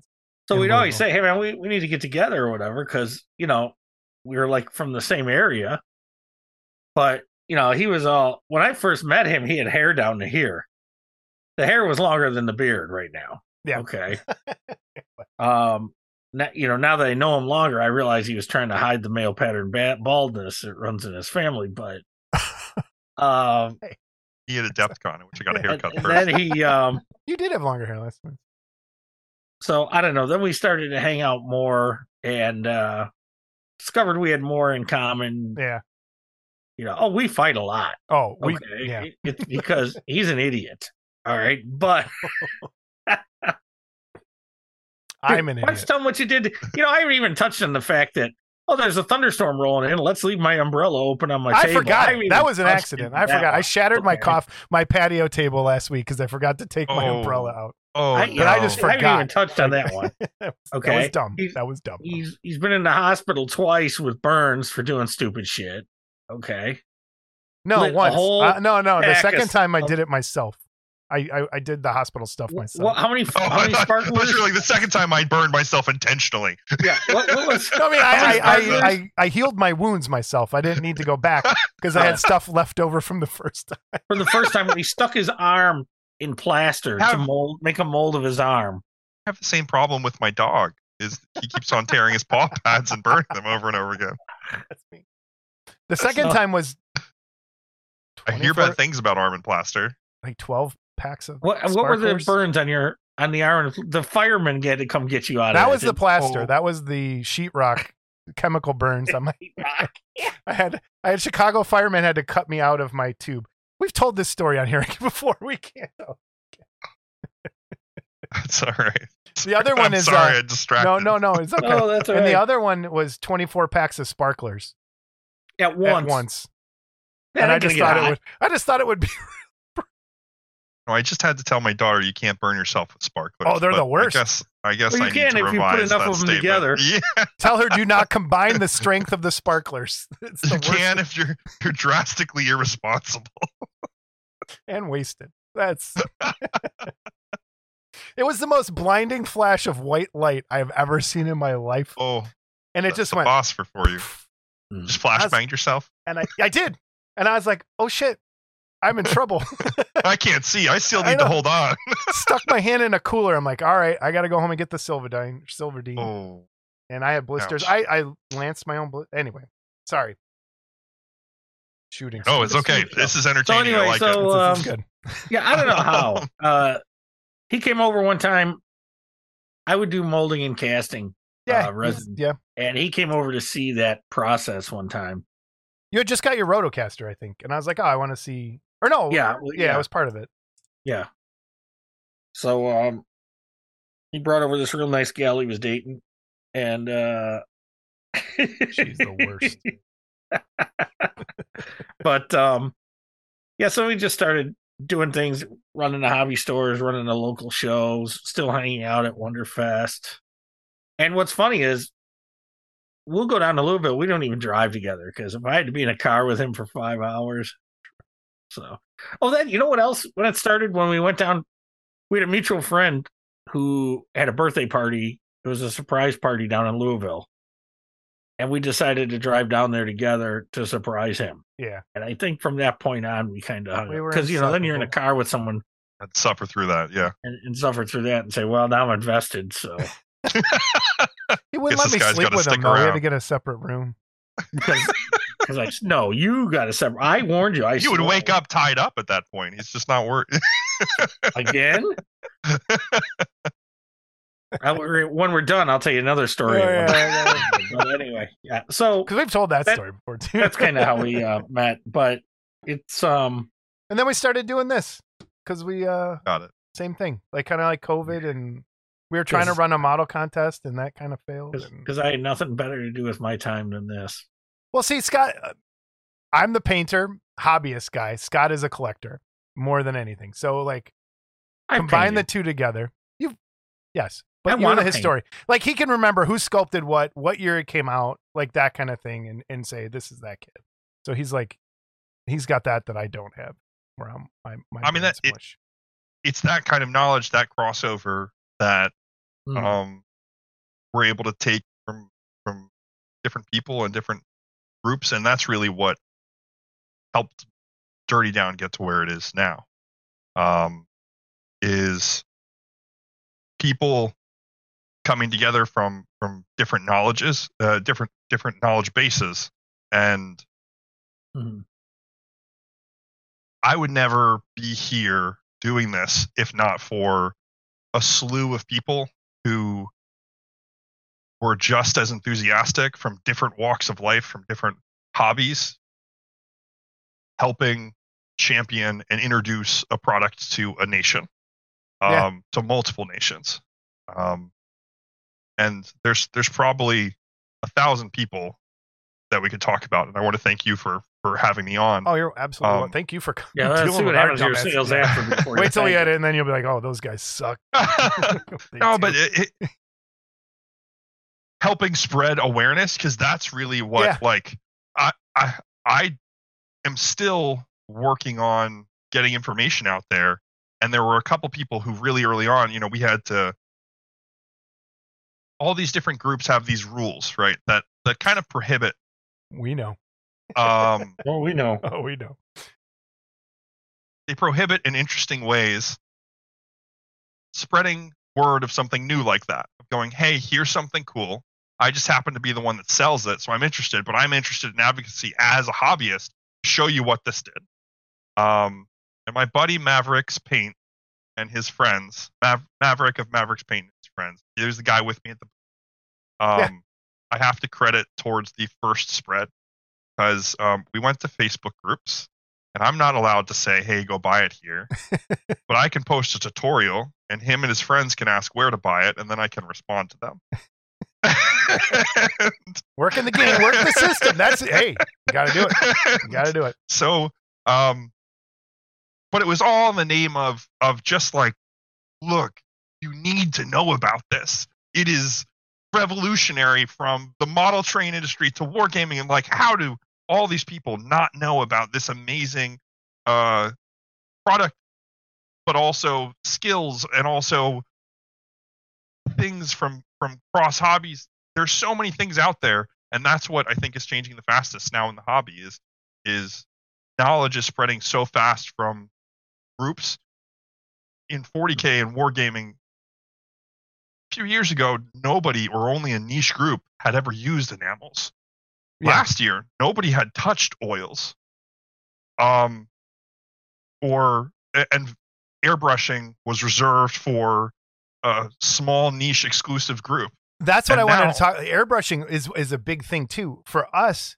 Airbrushing has always been there, and so when I talk, when I when I watch or read like miniature painting forums, airbrushing is new, and they're just trying to get into it and trying to figure out airbrushing. And I'm like, oh my gosh, we've been doing this forever, and it's weird how it it's like that. It's things start at different times and come in at different levels. I just it's crazy. Well, I think something you know, I never thought of, that- and now that Mark's touched on it,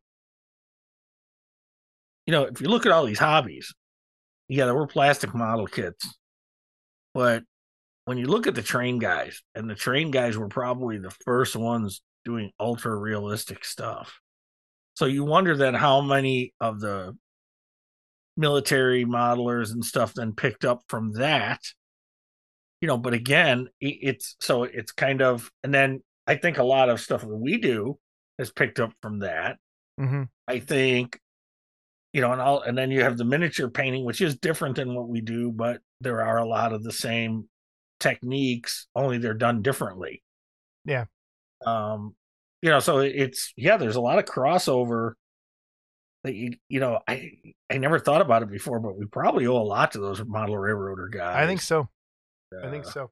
because like realistic water and stuff like that. I mean, Oh yeah. somebody came up with something that said, "Hey, we got to make water look real," you know.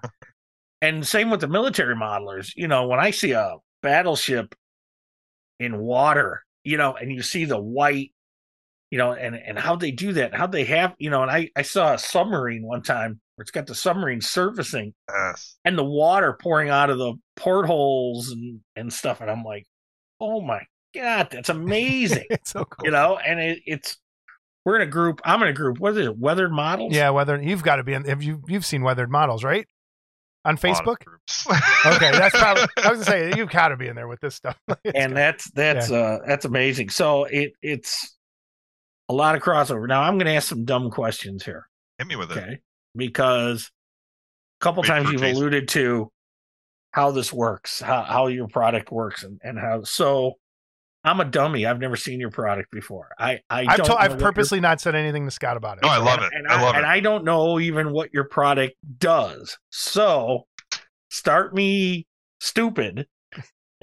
I'm sorry. Start me no, Jason. no, no, we're leaving that. Oh, And uh start me Jason. and and you know, I mean start me from the beginning. Okay, what does your product do and how does it work? You know, Uh, and because I noticed you said you've got spray and you've got um liquid and what's the difference and what does it do and you know let fill me in and I'll be able to put up pictures as we I'm an go. idiot. And, I, so- and I'm an I'll, idiot. I'll send you pictures. Yeah. Um, the the shortest version is if it's good enough for Disney, it's good enough for us. Um, and that's where you get the crossover between special effects and realism. Does it read well on screen? Is it okay for Star Wars? Are people going to believe that this product builds an environment or adds to an environment in a realistic way? Um, and going directly from what you mentioned about bringing stuff into I tell stories by telling stories, and I obviously can't answer this directly. Um, the 40k and 30k community, um, Games I, Workshop I have to stop you right there. There's a Yeah. lot of people that have no idea what that is, and we've said it a bunch of times. Could you just say what 40k and there's people watching this like, what the fuck are they talking about? Like, what is? that? Yeah. Okay. so the Warhammer is a, a war game that you can play like Axis and Allies, like chess, like whatever, but on a four by six table where you build and paint, pla- paint plastic miniatures. They have rules associated with them, and that plays out on a large, small scale on something like a squad based game, or on a um, what they call apocalypse, which is like titans three feet tall that uh, you place on the table that battle along with space marines that are an inch tall. Um, and Perfect. That's, Uh, that's perfect. people, I think many are introduced to Warhammer, no matter what iteration that you're playing, and a lot of war games through the game aspect. And hobby comes second for them initially.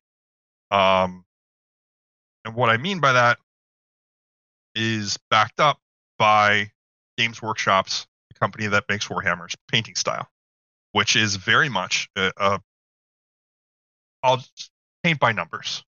Um, if you have a scheme, they have an app that tells you what paints to put in what order on your model and how to apply those, whether it's Mhm. base, layer, dry brush, shade, whatever. Their their basic scheme is yeah, base, shade, layer, highlight. Done. Mhm.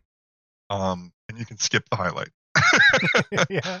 um, and um, then once people are in the game for a long time, they discover a love for making their army their own and making it unique and having something uh, that they can present to others, not just to play with plastic models that are built um, or primed, but to also um, take ownership of that's not the word I'm looking.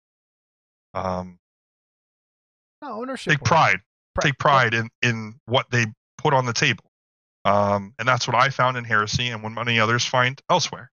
Um, that Heresy is 30k. It's Warhammer. It's just another version of Warhammer. um, and in that, in the discovery of oils and enamels and stuff like Dirty Down, um, there's been a reach, I think, recently, but there's been a reach for that ultra realism that you saw in um, scale modeling, in um, model trains. And because of that, you have companies that uh, a little while ago you had AK Interactive and Ammo Mig um, have a surge in their enamels because the grim dark in Warhammer, the grim darkness of the far future is their tagline. Yep. But that wasn't reflected on the tabletop and the models you're playing with. But then a whole style of painting uh, had a, a surge of just dubbed grimdark, desaturated colors, um, realistic grime and grit, and the mud that you referred to earlier, the water effects that you referred to earlier. Um, and there's a major challenge in using new products, in using non-water based acrylics, which all of Warhammer is painters are used to, and um, like the airbrush, there's a fear associated with that too. If you go from finger painting to the precision of an airbrush, like that's a big step for a lot of people. It was for me. Um, and there are multiple steps to achieve something that realistic. So some people go like, well, I'm just going to put some grit on it, dry brush it with a bright orange and call that rust. And that's cool. That's a step towards realism. Um, but there's an easier way to achieve that realistic, but hyper realistic result. And that can take a beginner to Disney special effects level in just a wash. That's what Dirty Down is. Um, there's they started off with the three products: Moss, Rust, and Verdigris. Um, and it's an alcohol-based, water-soluble paint um, that creates a gradient of color in just that single application. You can use it to paint at competition levels, like Roman Lappat. Um, you can paint something that I won't be able. I can look at the Iron Throne in Game of Thrones and say that's got dirty down rust on it. But you can paint in a way with this that isn't that. That no one will be able to tell that you use this product. But the most common way is just to wash it onto a surface, and because it's water soluble, you can then use water to manipulate and remove it, uh, reactivate it, change it to get the perfect result. And if you hate it, you can take it all away. Like enamels and oils, you aren't going to work on a project and then be stuck with the result because you didn't move fast enough. If you get afraid of progress or you get pulled away and 12 hours passes, you can or 24 hours passes, you can still come back and manipulate dirty down. Do that forever. Um, until you seal it in. And um gonna stop you right there. What do you seal it with? Just real quick, because someone might go, "Oh, what do you seal it with right here?" I have my personal preference. Okay. there's uh, I'll give you my personal preference, and then we'll go from there. I use AK high compatibility thinner, which is an alcohol based thinner that works with solvent uh, solvent based paints as well. Go figure. Um, or uh, and acrylic based paints as well. It's supposedly does that. I mix that thinner 50-50 with uh, Vallejo satin and do it in fine layers through an airbrush. Okay. That's my preference. But all that matters in everything I just said is fine layers. um, you cannot, it's water activated. You can't brush on a, a lacquer or a varnish and expect dirty down to be the way it is. It'll reactivate. The lacquer will seal it, or it's already it's finished shifting color, and you'll go from this beautiful, realistic rust to a dark, dull, um, unimpressive black brown wash. Um, I'll just speak about the rust specifically. Yeah. Um. if Sounds like you've use- learned that the hard way. Oh yeah, and, and I've walked a bunch of people through it as well. Um, rattle cans are the same. Rattle cans dump a ton of varnish. You can do it. You just got to be a lot farther away. Uh, normally, rattle cans are like 12 to 18 inches. Go three feet. Go three feet back. Fine mists. Let it let it cure. Go over it again, Okay. and you're fine. But there's a misdirection there, and that is you don't need to varnish it at all. Corrosion is the last step on anything that you're going to do. Um, you may go in and put some like scrapes or metal, uh, dry brush or something like that. Uh, but you can do that on top of dirty down, no problem. You're not going to put a heavy layer of, of paint over top of it. Your rust is going to be your last thing, and it holds up just fine too. If it's if it's okay for wargaming and like picking up models, and I've got cases worth of demons back here that attest to that, then it's going to be fine for any sort of display and any manipulation. I, I challenged people at the booth because I had plenty of people that were like, "Oh, but what about varnish?" And I painted it on, did a test. I'm like, "Now try and screw that up with your finger without licking it," which I hope you don't do to your models, anyways. Um, Jason is a model licker.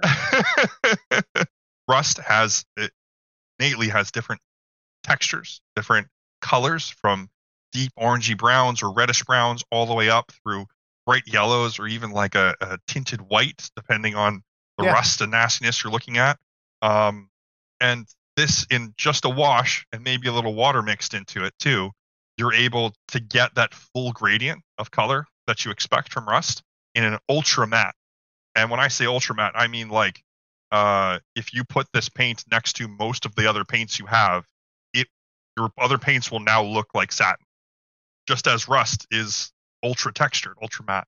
Um, and you get a little bit of texture with dirty down as well. Um, it That that's what I was going to ask. Like I'm looking at a um. I took them from your I- I- from the website. okay. Yeah. Yeah. Um, I want to say it's like a hatch door, but I, you know, I don't know what it is. But yeah, it, this stuff just it, it's amazing, and that's just painted over a solid color and kind of manipulated, or So is it the uh, the armor plate? Um, there are a, a few different examples um, on on my Instagram at gobble underscore inz. okay. What's the website? If I could ask, 'cause, you know, Goblin's Hut. I've told you a hundred times. Goblinshut.com. There you go. Um, and we are uh, we're the North American distributors, as Jason said early on, but we also sell online retail. Um, and uh, don't buy from us. I mean, if you're desperate, but go to your friendly local game store, go to your local hobby shop, tell them to reach out to us instead. Support that shop and it being there and existing, um, and uh, take care of them. They provide a, a lot for you, and um, we will happily sell to them. I, if you order from me, I'm packing up the boxes myself. I can still offer the same level of customer service for the store and for you, whether you buy uh, at either place. But um, to talk about those pictures on our website, the first one there is the yellow rust. That's the new one, and you can see the texture that it provides. Um, but yes, that's just a single wash of the everything that's on there is just a single wash. Those are all very basic applications, with the exception. I think there's an example of stippling uh, as well. But no matter what technique that you use, you're going to get that range of color, that realistic range of color that you expect. yeah, like I'm um, looking at the one that's got like a door and some pipes on each Oh, yeah. door. yeah, that's Wow, that that's amazing. that's that's probably one of the most complex projects that I have. The pipes are pure dirty down in two different applications. Um, I put a mixed wash on there, but also a direct application. Um, if you use dirty down straight out of the bottle, it's going to be um, that reddish brown all the way through like a, a brownish orange. So like a, a higher um, desaturated orange. Um, if you then apply, if you apply water to the dirty down while it's wet, it'll push you up to that bright orange and yellow. If you apply w- water to the dirty down after it dries, you'll get an extreme shift to bright yellow very quickly.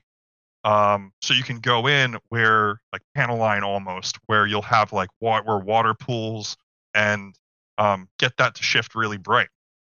And you have a level of control over it where you can um, once you know how to manipulate the range of color all of a sudden you can achieve whatever effect you want. You can let it do its thing naturally just by washing it over or you can go and be precise and say in this spot around this pipe i want to have like a, where this fitting is i want to have a bright orange or a bright yellow.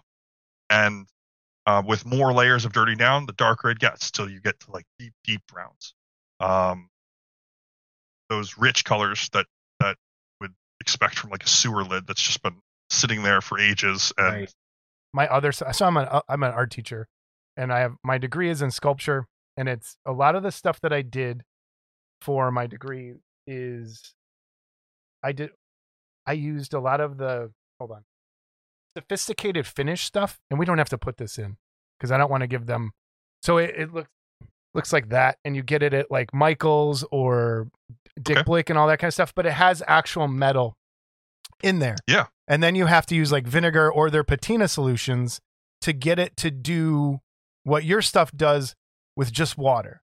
And that's when I think am I correct? That's kind of yeah and and no to be clear i don't like you had mentioned we don't have to put this in. no i i am happy to talk the merits of dirty down over Okay. any rust product on the market that's what I, perfect. um that's what I kind of wanted you to do because I use when I do my when I was patinaing all my stuff, the stuff smells terrible. And then I did a Nautilus a few years back, Scott, you don't remember, and I used the specific rust stuff that smells.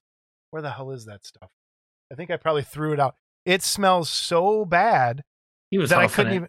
Oh, what the hell is? yeah i mean i have rust pigments i have enamels i Yeah. have acrylic rust i have like it uh i got army painter ak got ammo This um or no, that's not it. The whole thing because I wanted to be now I didn't want to approach somebody and just say, you know, this is better than what you have.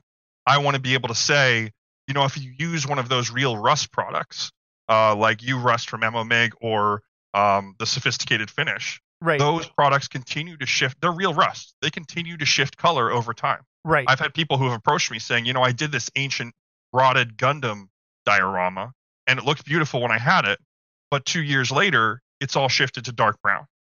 Yeah. And um, and and I think knowing that because that's one of the problems with some of my sculptures that I've done is they have changed. So the one changed to just pure red brown, the entire thing. Yeah.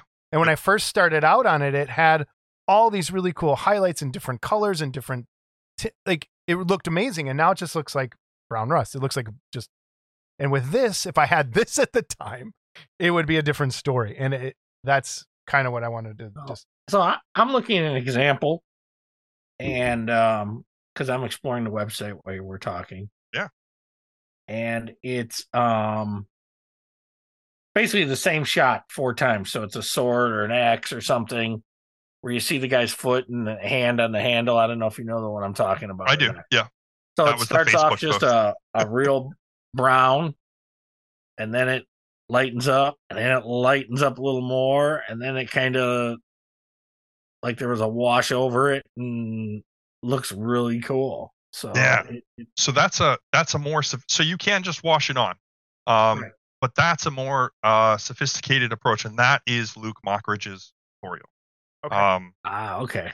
that is so we've talked about how dirty down shifts color um, with Hmm. water um, that will go all the way up to a very bright bright color um, what you can do is mix Um, this is my go-to, but any orangey brown wash. This is Vallejo Rust Wash, and what that does is it acts as a sealing to the color shift. So, um, and as you layer it on, you get more pigment. And when you put wet on Dirty Down, it wants to shift brighter. But again, every subsequent layer that you're putting on has this sealing on it. So you sacrifice when you mix this, you can mix it, mix it with ISO, mineral spirits, water, whatever. You can pre-mix it or apply it all afterwards. What you're do- going to do is, is similar with all of those things. Um, you're going to sacrifice Dirty Down's range and color, the full range that you can achieve from deep red browns to the bright oranges and whatever, and you're going to get a uniform pigment that settles around every detail beautifully. Um, and that can be rivets, that can be um, panel lines, that can be you know whatever in this case in the sword it's settling into all the texture that is on that 3d print um, which worked to my advantage and then the last step the difference between the third and the and the last is just a dry brush of metallic black uh, the real rust heads will tell you you know that's not how rust works it's not you, you know you're going to have a matte finish over the whole thing um, but i feel like and with all these products there's a way to help with this i feel like it helps it read as rust Right. How's this going to exactly? It's totally what it does. It's yeah. versus uh, you know too much nutmeg or something Right. yeah. um, Yeah. and um, that's on a similar vein, the verdigris to help it read as verdigris. Um, you know, wherever anybody touches a statue, uh, it, it's going to rub off and rub off some of that oxidation, uh, Tina, um, and you'll get down to that brass and copper underneath, or copper underneath, and reveal that shiny metal. And um, thankfully, you get the full range of verdigris from aquamarine to teal. Um, I don't know those colors as well, but you can go in with a Q-tip wet with water and just rub off Yeah. where anybody would have touched it on like the foot or uh, the crotch of the statue or the That's where I'm rubbing. That's my favorite part of every statue. That's where all the ones in real life are rubbed off. And a lot of all the way down. I've never seen resin wear down before. Um, Um, and the spray's the same way. Can you, you can kind of wipe them with water? Oh, and or so and not to jump ahead, but I was just kind of no, no, my thank brain the way my brain works. shifting gears. Um, the sprays are water soluble. Like I said, Europe expects water soluble. Down. The sprays are not going to have that range of color that you get from liquid effect. But what they're going to do is provide this griminess. I, I just painted one today. Um, I'll put this up so people can see. Um, provide some all griminess. So this is just a base coat of um, seafoam, and then I don't know if that's in focus, but Yeah, all of yeah, the just- the other color on that is just like a a gritty grime that is um, built up in every crevice of the tile. And that's um, just so- with the spray. Yeah, I mean this is Okay. primer and Okay. this is the liquid effect rust, but all of the the dusting that's Okay. on there, it comes from you dump an application on, um, and then you take a wet paper towel or a seafoam sponge or and you can do this on large scale stuff. I've got a stormtrooper helmet with like streaks down the side of its face. My and, um, sponge drawer. Yeah, yes, yeah. You can create Yeah, really great textures. Um, Scott doesn't paper. have a sponge drawer. I have a sponge drawer. You have a sponge brain. I have a sponge brain. That's true. I have a pile in the garage of just what can I do with this today? yes. well, um, and I, I'm looking at your USA uh, shops here, and uh, surprisingly, the only Illinois shop I found is Red Raccoon Games down in Bloomington, Illinois. yes, I was. I know where that place. That's a kick-ass hobby shop, game shop. Actually, I've never been, and I can tell you that's where I went to college. um, that's where. That's down there. S- since Adepticon, um, everybody went home and told their local people about this stuff. Okay. And I've gotten more wholesale inquiries in the since Adepticon than I have in the past like six months. So Cool. that website list isn't up to date, and there are many more Illinois stores now. Uh, coming. All right. Let me. I, I bet I'm Grognard's one of them. Is Grognar? yes. Yep. Okay. Yes. All right. Yep. Um, I wish I had the the full list. Uh, well, we'll for link you. to all that too. If people can check out the the list of uh, stores and where they're at and near their area. And again, if there isn't one by it, then go ahead talk to Goblin's Hut. But yeah, I, I like that you pushing to. go to the hobby store first because those are going to be extinct too. I mean, I want Mark Ah. to box mine if I buy something. I, I, I want Mark to box it. Oh, it'll be me. Yep. You know, I, maybe I can script my daughter into it. See what happens. She makes the boxes, and then yeah, I That's can have her put a drawing on it. That's Aw. mostly what she does. Yeah, take it. Try have her draw Wouldn't be the first drawing I got. he got some. He gets some good ones actually. I've gotten some good. Uh, oh no. So one of our good good friends, who's a sculptor who sculpts for Disney. Well, he used to sculpt for Disney. Oh, now he wow. does a bunch Okay. of, of toy stuff. He'll send him pictures on the boxes, and they're just a real jerk. they're great. Just to mess with you. yes, they're great. I think Ragna the best. Your, your what is it? Your Right, grandmother? I don't have Ragnar. oh, you don't have handy. Ragna up here. Um, so I had just gotten this puppy, and uh, he sends me. Oh, that. this. Okay. He's such a jerk. Um, Oh man. I do want our guys, please try this stuff out. There are and girls. There are some really cool stuff I think that we can do in the garage kit side of things, especially for uh, a lot of basing stuff. Um the sprays I was really thinking like when you're doing like a rock base or you're doing something, spray that down, wipe it off because we've a lot of times used like gel medium mixed with pigment, mixed with paint and then wiped off to fill in cracks and stuff. And this wouldn't obstruct as much of the detail, I think. So I think this might be a better way of doing that. Because I bought I got my can at the show, so I'm gonna give it a try. And I purposely haven't tried it yet because I wanted to have this interview first and then go and I, I have my bases ready and I'm gonna shoot a quick thing for for our people too. Um the one thing I did read is that temperature matters. Is that true or not true? Like should the Uh, bottles be warm? Because it's kind of cold here So- when you develop a cult following, you get cult practices. okay. And that means that everybody has a ritual that they've developed that worked for them once because it's just can be finicky. I- Okay. I mean, it's not finicky. It's just that the knowledge hasn't spread yet. Uh, I commissioned a video that should be coming out in the next two months with best practices for the liquid effect Okay, cool. um, from start to finish. That I had 100% input. I'm working with a creator, Mavericks Paint, Okay. to get that out. Um, and um, temperature, it's a flammable liquid. Do not use a hair dryer. Do not use a heat gun.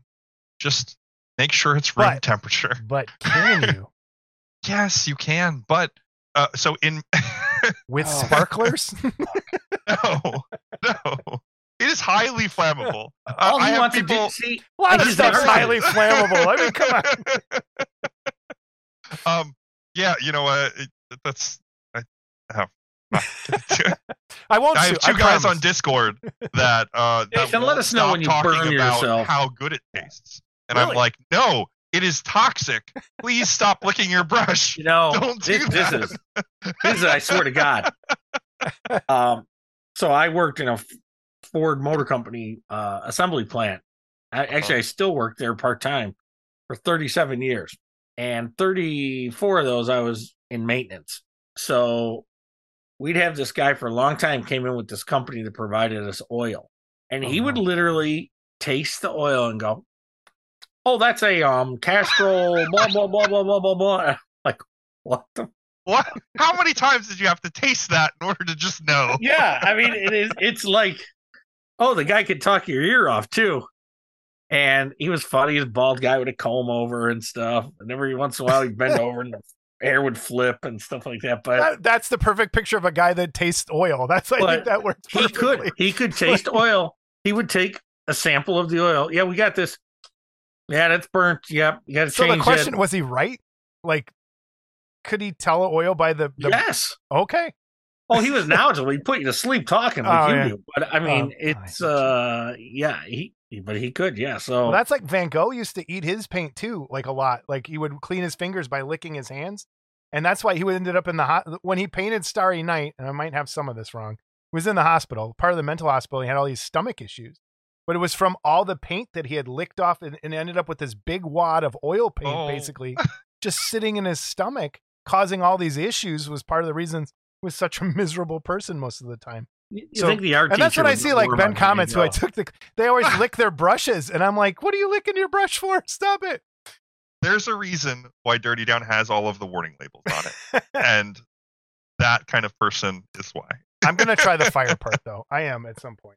I'll let you, know, I'll let you know how it works out. Um, Well, I, I can give you. Uh, we'll do a rapid fire Sure. dirty down. Go. Step one, and this is the the thing that I have to tell everybody: you have to mix the pot more than any other paint that you own. I don't know if this is going to show through there, but everything that's on the top is it settled. There's a ball Yeah. bearing in the base. 30 seconds on your vortex mixer, or you have to scrape the gunk, leave it all in there, and sh- handshake for about two minutes. More than any other paint you own. Get it to do its thing. Vortex mixers saved lives though, and arthritis. Um, water.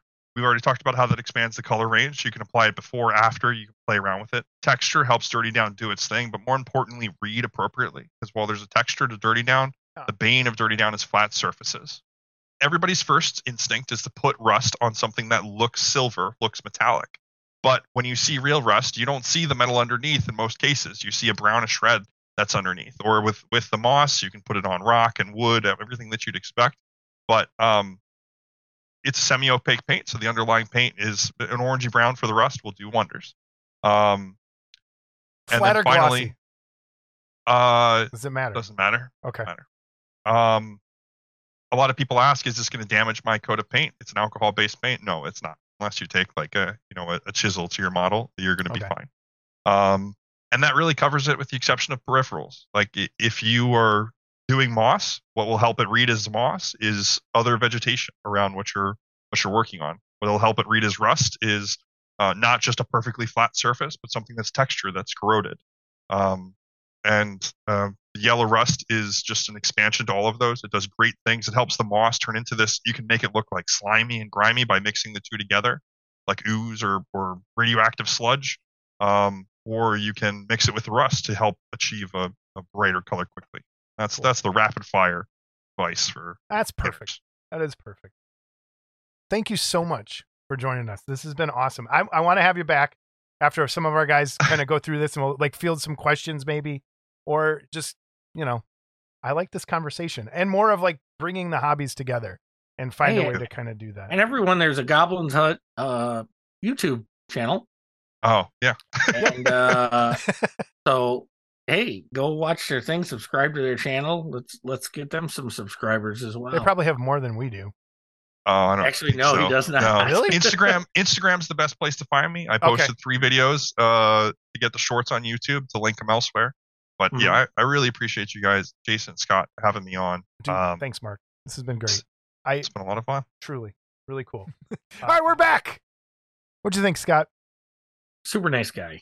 Super nice guy. Yeah. And I, I, I really hope somebody. Surprised he even talks to you. I know. Isn't that weird? that he didn't like shoo me away from his table. That's all right. I I, filled him in just so everyone knows. It's been filled in on Ah. Creeper here, and we're good. uh, but no, great guy. Thanks for coming on, Mark. Uh, I hope you uh, get some uh, business from us. I really like. I want people to try stuff, and I want to bring this hobby together. So, thank you so much for coming on, and we'll see you soon. We're trying to get him to come to Wonderfest. See if we can get him a table. Not this one, next year. Emails, voicemails, and corrections. What do you want to start with, Scott? Take your pick. Let's go to voicemail. All right, here we go. Voicemail number one. Hello, Model Club TV, or as many of the people refer to it, the other show from Model in a Movie. I'm just calling It's, uh, to Brian uh, Clark. say I really feel Yeah, bad who the fuck that uh.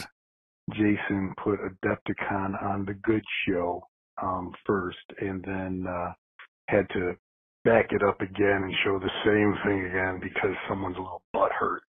But you know, I understand that, Scott. When you're not secure and confident in who you are and your skills, you have to bring others down.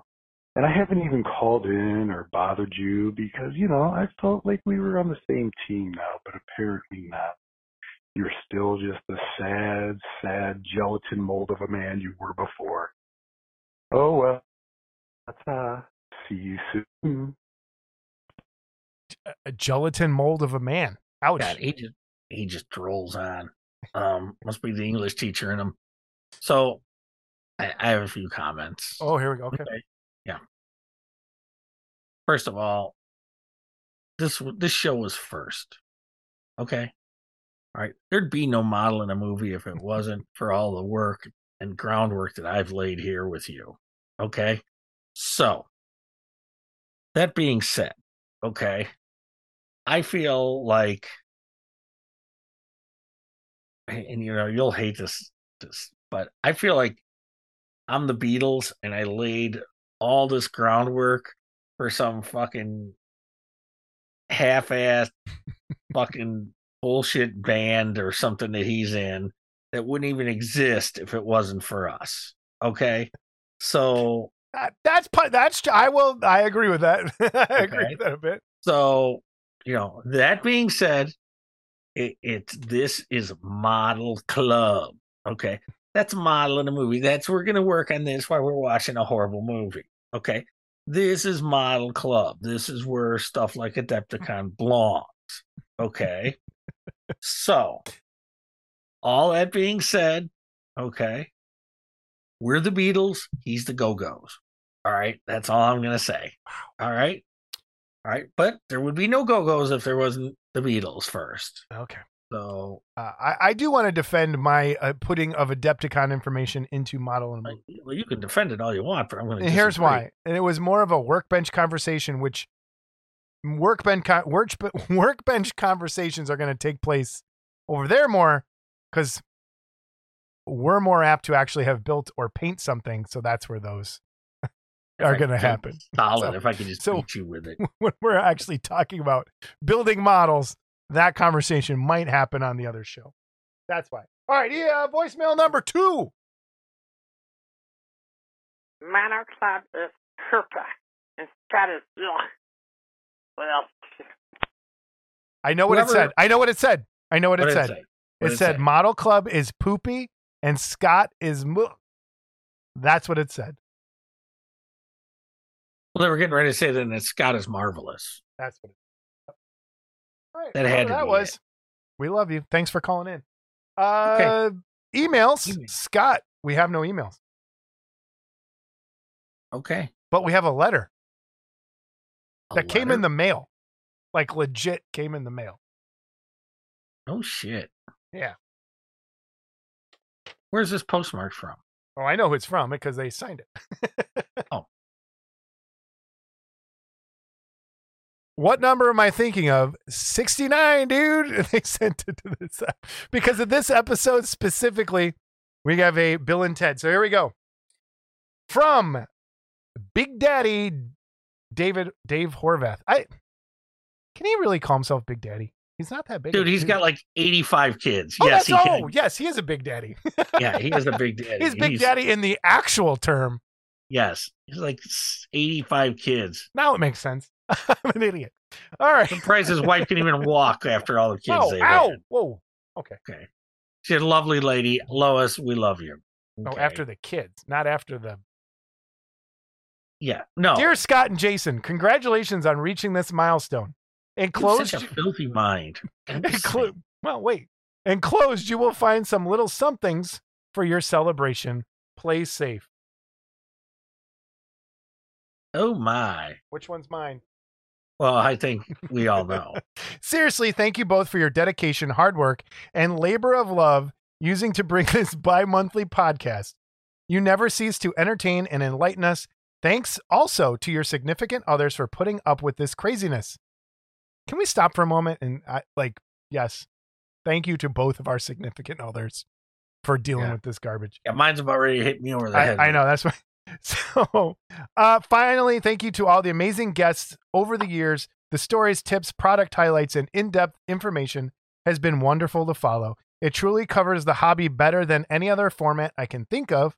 If I were to leave Facebook tomorrow, I would miss very little in the way of hobby news. That speaks volumes to what you have accomplished. This podcast deserves way more attention than it's getting, and I wish you all the continued success. Best wishes for a very long long run, guys. Sincerely, sincerely, Big Daddy Dave Horvath. So this I love this. I think I might frame this actually. Big Thank you, Daddy's Dave. awesome. Yeah, I love it. He is awesome. Great He's participant. awesome. His wife's awesome. Great people. Um, I Great guess kids. he's his kids doing this now. So Oh, that's.